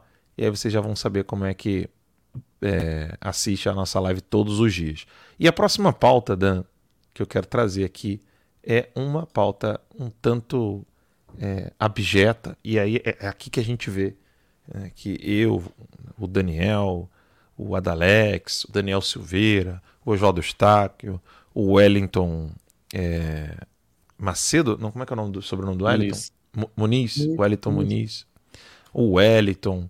É, a Ludmila Lins Grilo, Roberto Jefferson, todas as pessoas que sofreram, a própria é, Sarah Winter, uh, enfim, todo mundo que está nos inquéritos, a Bárbara, o Gustavo Gaeta, todo mundo, todo mundo nessa bosta aí, nós somos caçados como bichos.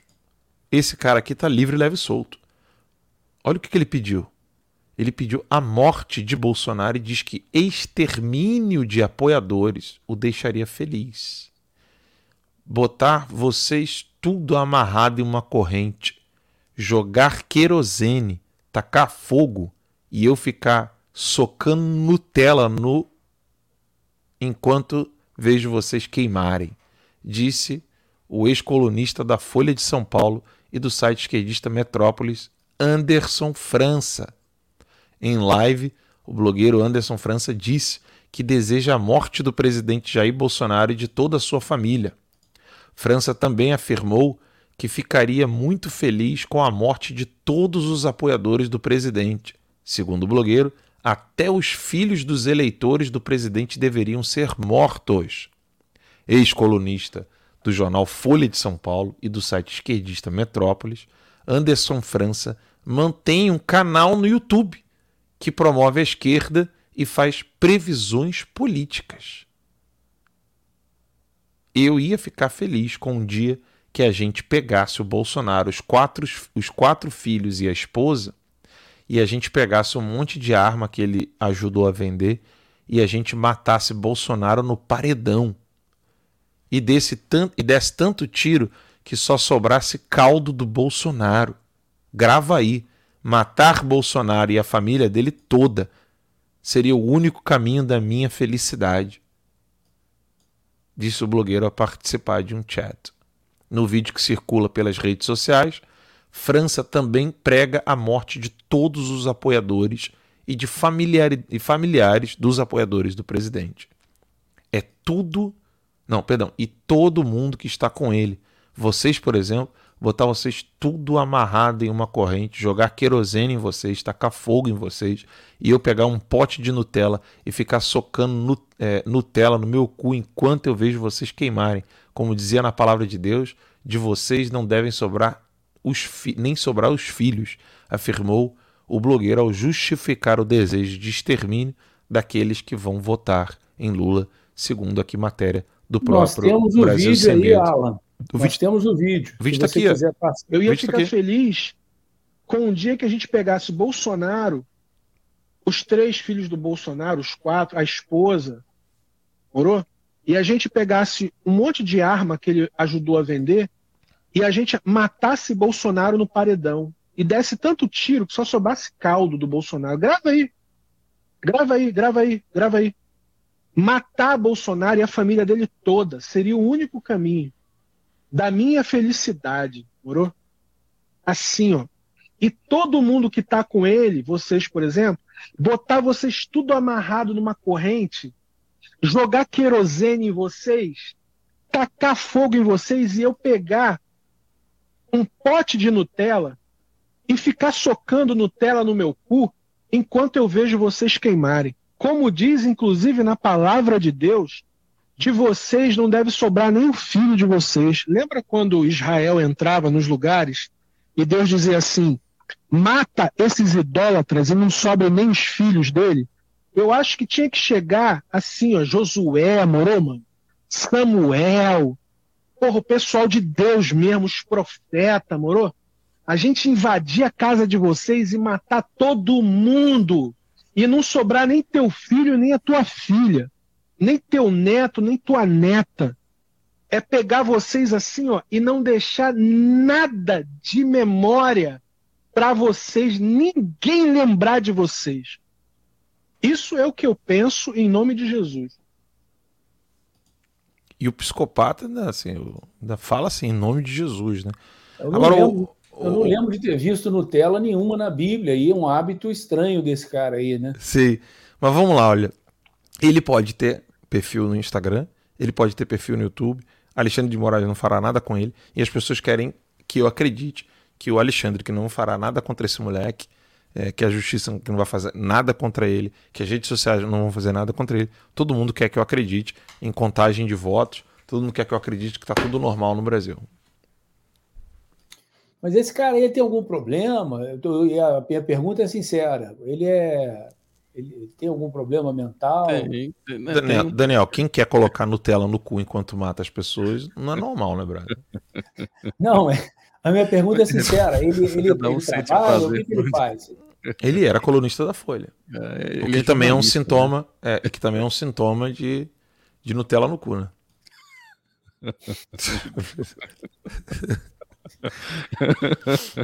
É por isso que a Nutella tá vendendo pra caramba e leite condensado. Será? Olha, eu se fosse a Nutella não, não, não patrocinaria o canal desse cara aí não, viu? Tá, pois é. Um uso meio estranho da marca. Agora o que chama atenção é, em, a, em ações, em palavras, em coisas como essa é o fato de que esse sujeito, para a imprensa e para a justiça, ele é invisível.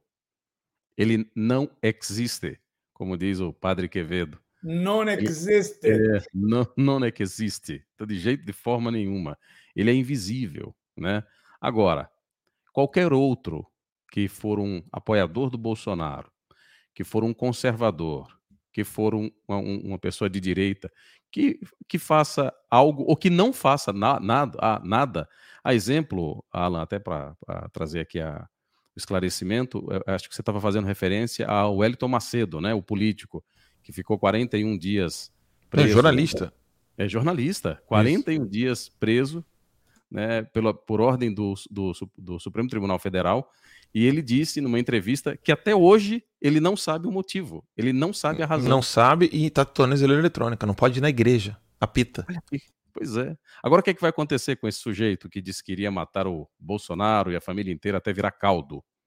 Ele é invisível, ele não existe. E ele pode falar dez vezes mais.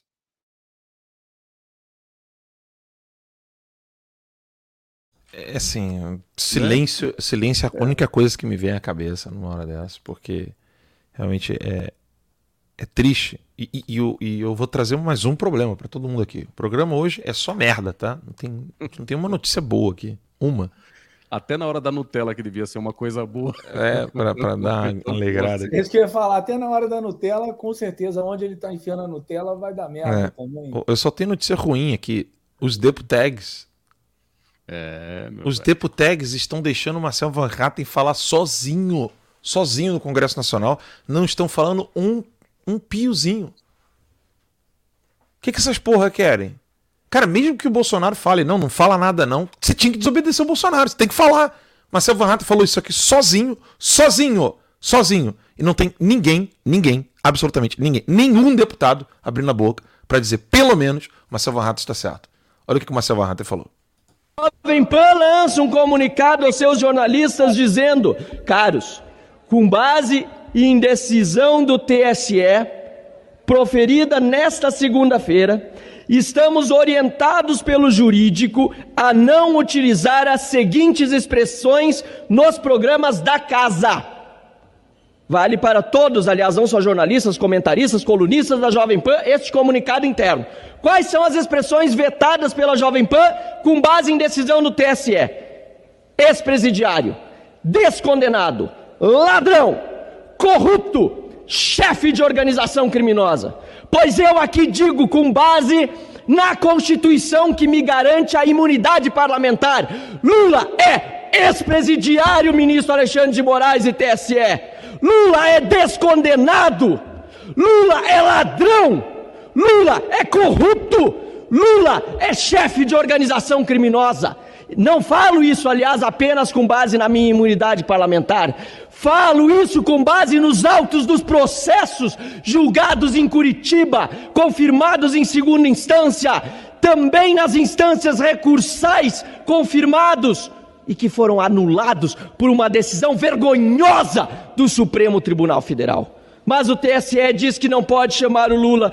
Pelo menos a Jovem Pan diz, com base em decisão do T S E, de ex-presidiário, de descondenado, de ladrão, de corrupto, de chefe de organização criminosa. Deputado Ayrton Faleiro, só falta a Jovem Pan dizer, com base em decisão do T S E aos seus jornalistas, que não podem mais chamar o Lula de Lula.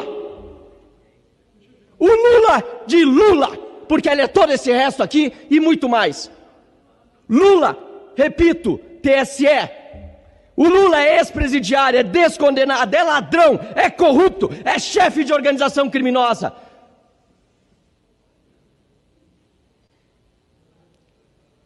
Há um severo ataque à liberdade de imprensa, à liberdade de opinião, à liberdade de expressão, quando um jornalista, um comentarista, um colunista não pode dizer que Lula é ex-presidiário, é descondenado, é ladrão, é corrupto, é chefe de organização criminosa.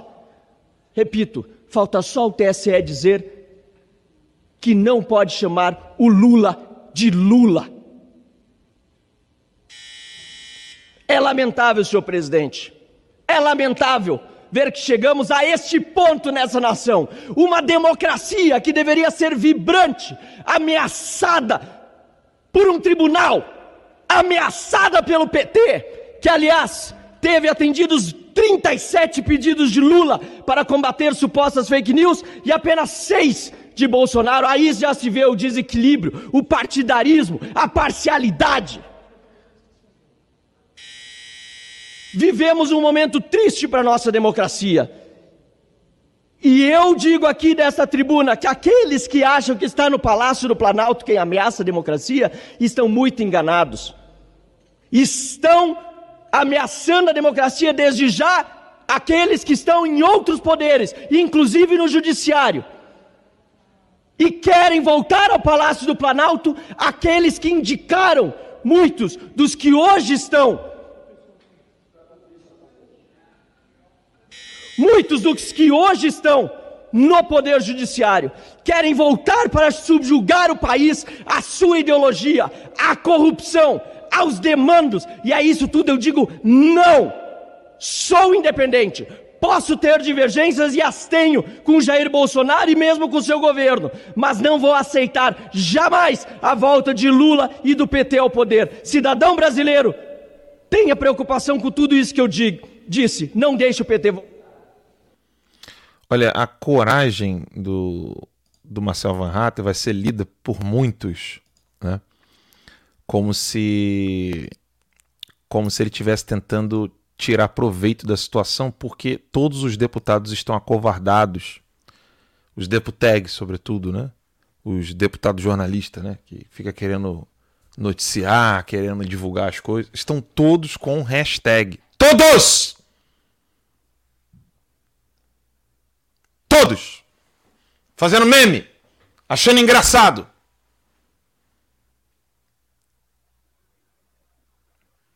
Eu falei com o Marcelo Van Hattem essa semana. Eu falei com ele. Conversei com ele. E foi uma conversa transparente, porque eu falei assim, finalmente. Aí ele veio alegar, falou, não, finalmente não, eu tô sempre falando. falando. Aí eu fui, dei as minhas razões. A amizade verdadeira é assim. Eu conheço o Marcelo há muitos anos. Mas a amizade sincera e verdadeira é assim. O que ele está fazendo, nenhum deputeg, nenhum, nenhum deputado da direita está fazendo. Nenhum. Zero. Nenhum. Todos os deputegs. Aí se fode a juíza, que não cometeu crime. Eu me fodo, a minha família se fode, o Joder Stack se fode, a Sarah Winter se fode, o Daniel Silveira se fode, todo mundo se fode. Menos quem? Chuta! Os deputags. Até o dia que eles se fuderem. Até o dia que eles se fuderem. Você imagina se todos os deputados da base fizessem isso aqui. Falassem abertamente o que está acontecendo. Estão acreditando em promessa. Vira voto, vira voto, vira... Caralho, eu vou dizer mais uma vez, vou falar bem baixinho, não vou gritar não, tá bom. Quem vai contar os votos é o censor, que é advogado do P C C. Não vou gritar, fala bem baixinho. Né? Ah, o Alan grita, tá bom. Eu grito, porque quanto mais o Brasil se fode, mais o meu asilo tem razão de ser. E quanto mais as empresas de comunicação se fodem, mais eu vou ter audiência, porque todos eles ficaram calados. Quem disse que eu quero ter audiência? E quem disse que eu quero estar cada vez mais protegido? Eu tenho um problema sério, cara. Eu amo meu país.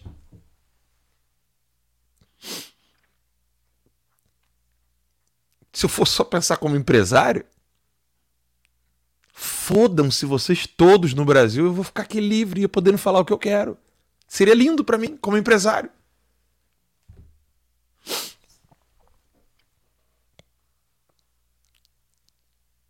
Mas eu amo meu país.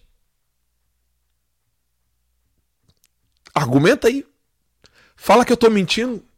Que se a Jovem Pan for censurado, se o Brasil Sem Medo for censurado, se a Brasil Paralelo for censurado... Quanto que eu não vou conseguir ter de audiência falando tudo, toda a verdade que precisa ser dita? Alguém poderia me perguntar, então, Alan, por que, que você está se preocupando com a Jovem Pan? Por que, que você está se preocupando com, a Brasil Sem Medo, com o Brasil Sem Medo? Por que, que você está se preocupando com o Brasil Paralelo? Por que, que você está se preocupando com a juíza? Por que, que você está se preocupando com todos os youtubers no Brasil? Por que, que você está se preocupando com os jornalistas? Por que, que você está se preocupando com os políticos?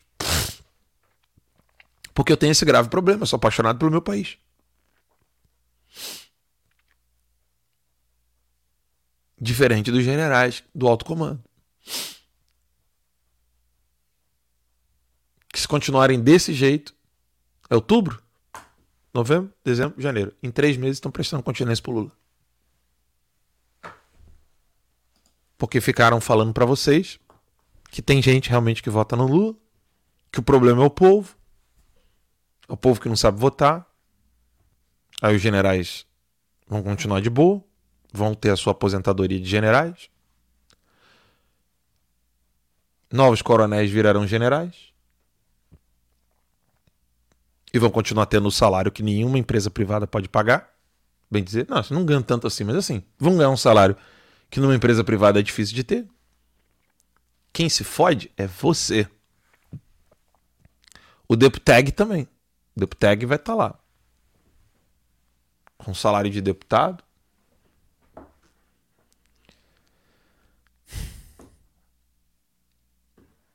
Essa Deputag aí pra mim era nova, Alan, nunca tinha ouvido. É, que fica fazendo tag, hashtag. A função dele no Congresso é ficar usando hashtag. Deputag. Não precisa nem fazer, bota um assessor, né? Inventa umas hashtags aí. Fica dando notícia, entendeu? É. É, o, é o deputado que quer ser jornalista. Aí o primeiro vídeo que sai é dele, os primeiros vídeos editados são dele, tudo é dele. Ele é o jornalista. O trabalho dele é fazer, informar as pessoas. É o Deputag. Com a marquinha dele, com o nome dele, tudo. Pra bombar e ele crescer nas redes sociais. Até acontecer igual aconteceu com Daniel Silveira, e ou provavelmente vai ser e ter aí o, as contas, né? Inclusive verificadas, né? Com selinho azul, ter todas caçadas, derrubadas, de uma paulada só. Acho que as pessoas não entenderam, ou muitas pessoas ainda, não entenderam de fato o que está em jogo. E qual é o... tem, tem gente vendo essa merda e tá falando assim, não, mas vamos pensar nas eleições de dois mil e vinte e seis. Ah, vai tomar no cu, brother. Não vai ter dois mil e vinte e seis. A Bárbara hoje falou que tá pensando em se, se candidatar. Quando que, que vai ter dois mil e vinte e seis, brother? Com essa merda? Você tem que ser muito louco. O problema é que quando você fala sozinho, todo mundo tem medo, você é o louco. Você volte daqui a dois meses e diga se eu sou o maluco. Volte. Volte aqui e diga se eu sou o maluco. Aí, em três meses, você volta de novo, veja se eu sou maluco. Quatro meses, volta e diga que eu sou maluco. Eu via isso muito... O Olavo demorou vinte anos para ser ouvido, né? Então... Exatamente, eu ia falar isso agora. Eu vi isso muito com o Olavo, entendeu? Ah, tá maluco. Beleza. Aí alguns mais rapidinhos voltava ali em seis meses, voltava ali um ano e falava, não, pô, Olavo, Olavo tem razão, né? Tanto é que a, a frase cunhada aí ficou, Olavo tem razão. E tem é, coisas que o Olavo falava há vinte anos atrás, isso vem acontecendo até hoje, não aprenderam ainda, né? E é complicado, é complicado.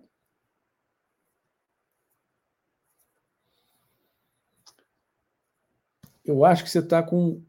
O seu microfone está fechado aí, Alex. É. Abriu, abriu. Pronto. Agora está funcionando. É, eu acho que a situação que nós estamos vivendo não foi por falta de aviso, né? Quando diziam que o Olavo era gagá, né, e começaram a tentar fazer o que eles fazem de melhor, né? Que é destruir a reputação do carteiro, justamente para não darem atenção ao conteúdo da carta.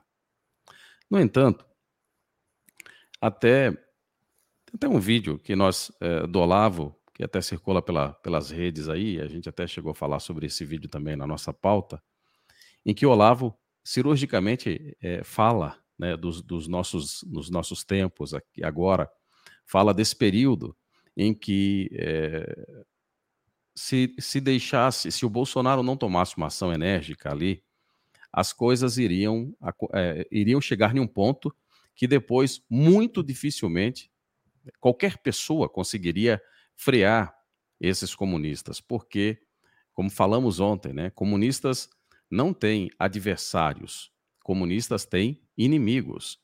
E o que eles estão fazendo com o Bolsonaro era o que o Bolsonaro deveria ter feito com eles no princípio, no começo. Você vê que o Bolsonaro, Bolsonaro é preocupado com essa coisa da governabilidade, preocupado em responder às acusações diárias que se lança contra ele. Então, assim, a esquerda ela é perversa no sentido mais profundo da palavra. E eles, de fato, não têm limites algum, né? Eles vão até os finalmente ali, desde que aquilo sirva à causa. Agora, o Alan chamou a atenção de um ponto que acho que a, a direita precisa amadurecer bastante. Você vê que na esquerda, é, os protagonistas, os, os, os que existem, todos eles trabalham em prol da causa, da causa comunista. E eles colocam, o Olavo falava isso, né? Isso não é fala minha, isso é fala do Olavo aqui. É, mas eles colocam a, a causa acima do seu ego, acima é, do seu protagonismo pessoal. Na direita é o oposto, até porque, conceitualmente falando, a direita preza muito por essa individualidade, né? Por essa liberdade individual. E aí não se coloca muito freio nessa liberdade individual, pelo contrário, né? Dá-se ali asas para que cada um possa é, ser um, um indivíduo, como de fato é, nós todos somos, né? Mas dentro do aspecto comunista, eles fazem tudo para conseguir a causa. E quando tem é, é, uma, uma situação como a que nós estamos vivendo, você vê, todos eles se juntam com um propósito único, que é derrubar Bolsonaro. É só ver ah, os debates. Todo mundo ali, quando alguém fazia, quando o Ciro fazia uma, pergu- uma pergunta para Simone Tebet, por exemplo, antes de responder, pau no Bolsonaro. Quando alguém fazia uma pergunta, a, a, a Soraya Trambique lá, quando é, fazia algum tipo de questionamento, quando se perguntava a ela, primeiro, pau no Bolsonaro. E assim todos faziam. E o Lula até disse em certo momento, olha que coisa mais linda, né? Esse cenário que nós estamos vivendo aqui. Quem um dia poderia imaginar isso? Todos os que concorrem como candidatos à presidência são de esquerda. Quer dizer, eles planejaram tudo. Tudo estava no script, tudo estava planejado e eles conseguiram fazer aquilo ali. O que talvez haja um erro grande desses deputados aí, Alan, é que alguns deles, se não a, a grande maioria ali esmagadora, está preocupada realmente com o eu, né? Quando talvez, numa ocasião como essa, a preocupação deveria ser o nós. Porque a preocupação como eu, com o eu agora pode fazer com que o Lula volte novamente à cena do crime. E aí todos nós vamos pagar o preço. E pagar caro, diga-se de passagem. E não só o Lula. Vem, vem, vem todo mundo, vem a patota toda de volta. E eles não vão errar de novo. Eles não vão cometer os mesmos erros, eles vão pegar e, e botar para quebrar, apertando o acelerador até o fundo e, e ligando o turbo. Essa coisa de controle da mídia é uma delas, né? Agora, imaginem o Lula na presidência atuando ali de mãos dadas com é, ministros do S T F. Sem... Imagine, imagine a própria imprensa, né, que hoje não recebe... É, o dinheiro que poderá receber com o Lula estando na presidência, como o Lula será tratado e como as pautas progressistas, como eles chamam aí, as pautas comunistas, vão ser implantadas assim no D N A de cada um de nós que aqui estaremos. Se é que eu vou estar por aqui ou se outros estarão. Porque assim, eles vão fazer um registro no D N A de cada um, porque a imprensa vai ser vinte e quatro horas. Vai ser o que o George Orwell falava. É vinte e quatro horas é, implantando uma realidade é, mentirosa, que a realidade mentirosa é louco, né? Mas enfim, é isso, né? Uma realidade inexistente ali para que todos... Paralela. Né? É uma realidade paralela. Né? Mas louco. Nós temos um vídeo aqui agora que... Eu vou pedir para o Daniel colocar. Coloca esse vídeo aí, Daniel, por favor. Tem um vídeo que é... O vídeo é bem barulhento, eu vou tentar diminuir o som dele aqui. Mas isso ocorreu já ontem no Rio de Janeiro. Quem acompanha o Terça Livre todos os dias, é, quero agradecer aqui ao Instituto é, pela Liberdade por ter me enviado esse vídeo. Quem me enviou esse vídeo aqui foi o Instituto Brasil pela Liberdade. Bem, nós falamos aqui é, das primeiras manifestações... que aconteceram, na primeira manifestação que aconteceu de, de um caso de estudante negro que brigou com um menino branco em Santa Catarina, Blumenau, Santa Catarina.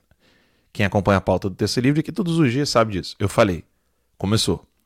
Aí teve é, invasão de propriedade privada em fazenda. É, aí agora, eu vou tentar diminuir o som desse vídeo aqui, porque ele tá bem alto. Agora é isso aqui, ó. Rio de Janeiro. Ontem.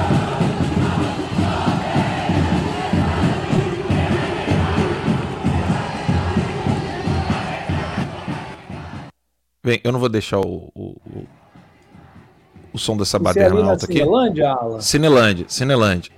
Em frente ao Teatro Municipal, eles estão ali... Em frente ao Teatro Municipal, em frente à Câmara, Teatro Municipal ali agora. É. Isso, ali é o teatro, do lado esquerdo aqui é a Câmara. Bem, eu vou dizer o seguinte, fique em casa mesmo, direita limpinha. Fique mesmo acreditando no tal do vira-voto, né? Que, que é isso aqui que vocês vão ver. Vocês só vão ver eles intimidando, intimidando, intimidando, intimidando, intimidando. Isso aqui é só uma faísca, só uma faísca. Eu avisei. Ah, você tem bola de cristal? Eu não tenho, caralho, eu só estudo essa gente. Eu não tenho bola de cristal, mas eu estudo essa gente. Depois que você estuda essa gente e você ainda tem aula com quem estudou muito sobre essa gente e conviveu com essa gente, você sabe o que, quais são os próximos passos. Eles já estão começando a invadir fazenda. Já, lembra quando queimaram o, o, o, o ônibus lá em Vitória, no Espírito Santo? Nós noticiamos aqui. Eu falei, gente, começou. Vai ter, vai ter paralelo narcotráfico e militância comunista entrando, indo nas ruas. Isso foi ontem. Foi gravado por um seguidor. Em Joinville também, né? Em Joinville e Santa Catarina. E eu falei, olha, isso aqui tá só começando, tá só começando. Eles vão intensificar isso aqui. E aí, quando o pessoal pensar em sair, já nem... Olha, primeiro que, já digo logo, se o brasileiro quiser sair às ruas e protestar, deixem as senhorinhas em casa. Porque é essa gente aqui que vai estar... Tá... Não tô colocando medo em ninguém, não. Essa é a realidade. Eu tô observando uma coisa nesse vídeo aí. Você pode reparar que tem algumas pessoas que estão com guarda-chuva. Olha a disposição dessa galera aí. Na chuva. Na chuva, ao chão molhado, tá vendo? Ó. É, no cara. Mínimo, tava chuviscando, o pessoal tá, tá disposto. E assim, se o outro lado não tiver disposto, ganha quem tá mais disposto, ganha quem dura mais. Não adianta, mais. ganha. Ganha quem fica mais tempo de pé. É, isso é igual e, luta de boxe. A gente, a gente tá avisando aqui, eu tô alertando, tô alertando, tô alertando, tô alertando. Uma hora alguém vai ouvir. Começou a manifestação deles, eles vão continuar fazendo isso aí. Isso é manifestação de poder. Isso aí é para mostrar o poder que eles têm. Eles usam isso, inclusive, como poder de barganha para pessoas que, que possivelmente possam ter medo de dar continuidade ao projeto criminoso. Eles viram e falaram assim, fica tranquilo que a gente tem as ruas agora. Mudou o cenário. Porque eles estão contando que vai todo mundo ficar em casa. Que a galera não vai sair. Que vai todo mundo ficar em casa. A esquerda está contando com isso.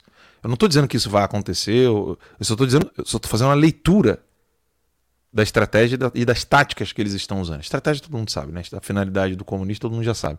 As táticas que eles estão usando é que eu estou aqui descrevendo para vocês. E hum. veja que a liderança acaba estimulando essas pessoas aí.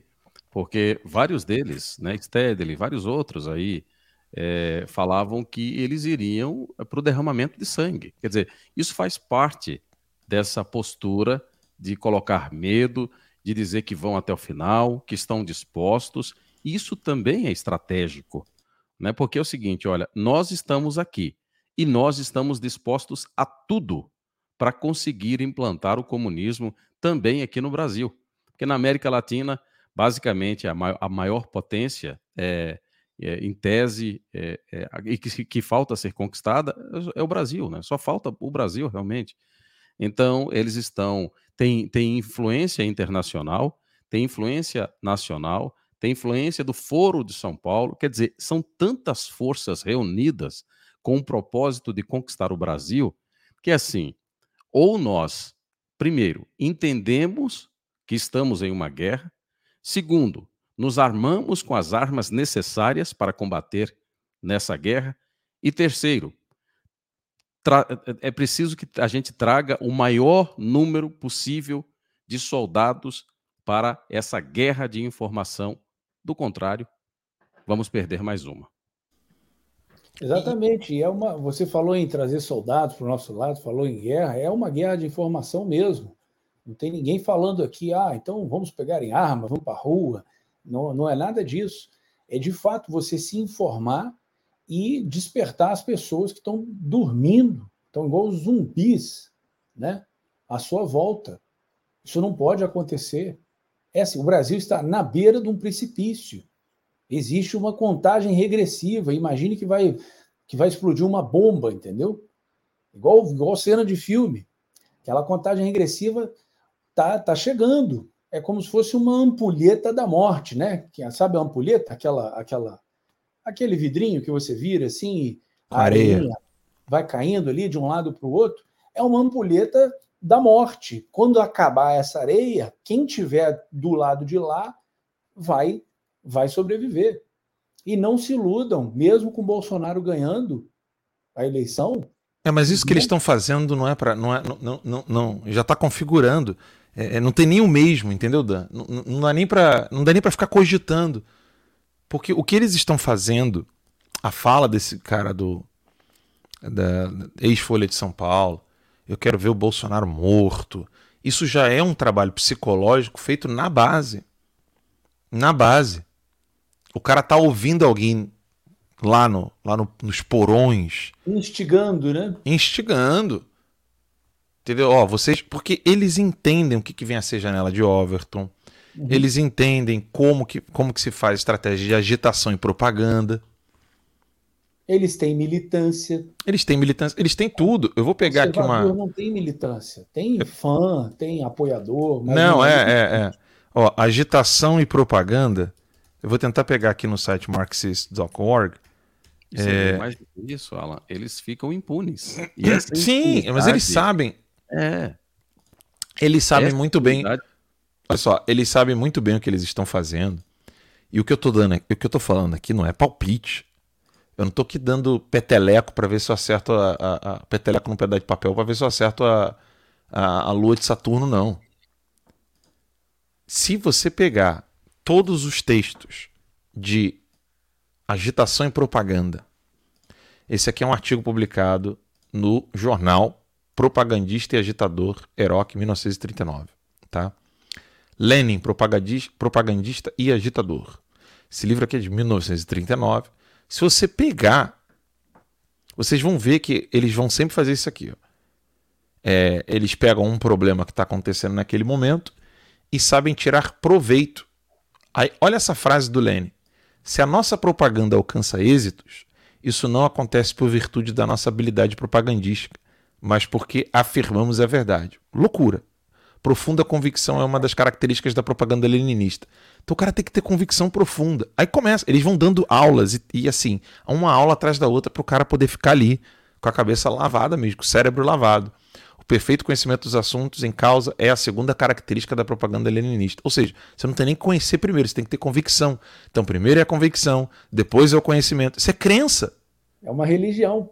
É crença. É. E, Alan, a gente vê isso na prática, nesse caso é, do, dessa relação é, que eles tentam atribuir a Bolsonaro de pedofilia. Você vê Sim, que primeiro é a convicção, depois... E... E, quer dizer, eles não, ele, em momento algum, eles tratam como hipótese. Em momento algum, uh-uh. eles tratam como possibilidade. Não, o Bolsonaro é pedófilo. E se ele é pedófilo, ele tem que ser punido com o rigor da lei. Eles estão... é assim que eles e... tratam. Eles já estão preparando o, o Bolsonaro como genocida, pedófilo, é. E estão agitando as massas. Então fica aí, ó, fica acreditando aí no tal do vira-voto, fica acreditando aí que o Alexandre de Moraes, o advogado do P C C, vai contar os votos de maneira honesta. É assim... Os deputags, né? Sobretudo os deputags. Vai lá, mete a hashtag, bota a marca d'água no teu vídeo aí. Você vai se fuder por causa da sua burrice. Porque você, você é burro. Marca d'água, né? Hã? Vai se fuder com marca d'água. Vai se fuder com marca d'água. Essa foi boa, né, Alex? Pelo menos está se fudendo com estilo, né? Com estilo.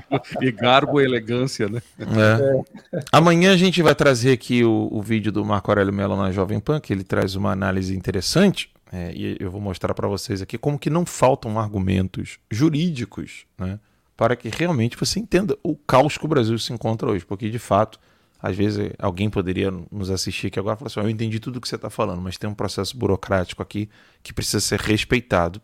Pois o processo burocrático não precisa ser respeitado, ele só precisa voltar a ser respeitado, porque ele não está sendo respeitado. E a gente vai falar sobre isso amanhã, só que já são nove horas e cinquenta e oito minutos. Quero agradecer ao Adalex e ao Daniel Bertorelli. Muito obrigado, Adalex Góes, jornalista aqui do Terça. É um orgulho para nós tê-lo aqui. E Daniel Bertorelli. Obrigado, meus caros. Obrigado, prazer obrigado, todo meu, eu que agradeço aí, como sempre, a todos vocês aí pela oportunidade de nós estarmos discutindo esses assuntos, ajudando mais irmãos nossos a compreenderem o período que a gente está vivendo e a necessidade urgente de despertar. Eu acho que esse talvez seja, Alan e Daniel, nossa, nosso principal objetivo para esse momento. Eu acho que todos nós temos uma, um sagrado, isso que o Lenin fala aí, é claro que eles, eles distorcem, mas isso também vale para o aspecto é, positivo da situação, né? Nós precisamos ter essa convicção plena, essa fé plena de que nós cumprimos um propósito divino para esse momento do Brasil, que é despertar a população e fazê-la compreender que se não despertarem, se não é, se levantarem desse sono profundo, todos nós pagaremos esse preço por uma escolha errada. Portanto, estamos aqui fazendo nosso papel, nossa obrigação, e é um grande prazer estar ao lado de vocês dois. Obrigado, Adalex. Muito obrigado. obrigado. Adalex, qual é a sua, qual é o seu Instagram? Fala, pessoal aí. É arroba Adalex Góes, com G O I de igreja e S de sapo no final. Góes. Adalex, A D A L E X G O I S. Esse é o seu Instagram. Daniel? Meu Instagram é ber, arroba Bertorelli, com dois L's e I no final. Obrigado a todo mundo, obrigado Alan, obrigado Adalex. Vamos em frente, sem esmorecer. É isso aí, pessoal. Amanhã, então, a gente volta às oito horas da noite aqui com o programa Guerra de Informação, todo dia, de segunda a sexta-feira, todos os dias de semana, das oito horas da noite até as dez horas, no horário de Brasília. Aqui são nove horas, porque nós estamos na Flórida, direto do exílio, tentando trazer é, um pouco de sanidade mental para o debate público brasileiro. Esse é o jornal do Terça Livre T V. A você que está nos acompanhando pelo Rumble, pelo Odysee ou pelo Clouthub aqui, ou você que está ouvindo depois do nosso programa por meio do Spotify, Guerra de Informação. Quem quiser o Spotify, escreve lá Guerra de Informação. Muito obrigado a todos vocês. Até a próxima, se Deus quiser. Tchau, tchau, pessoal.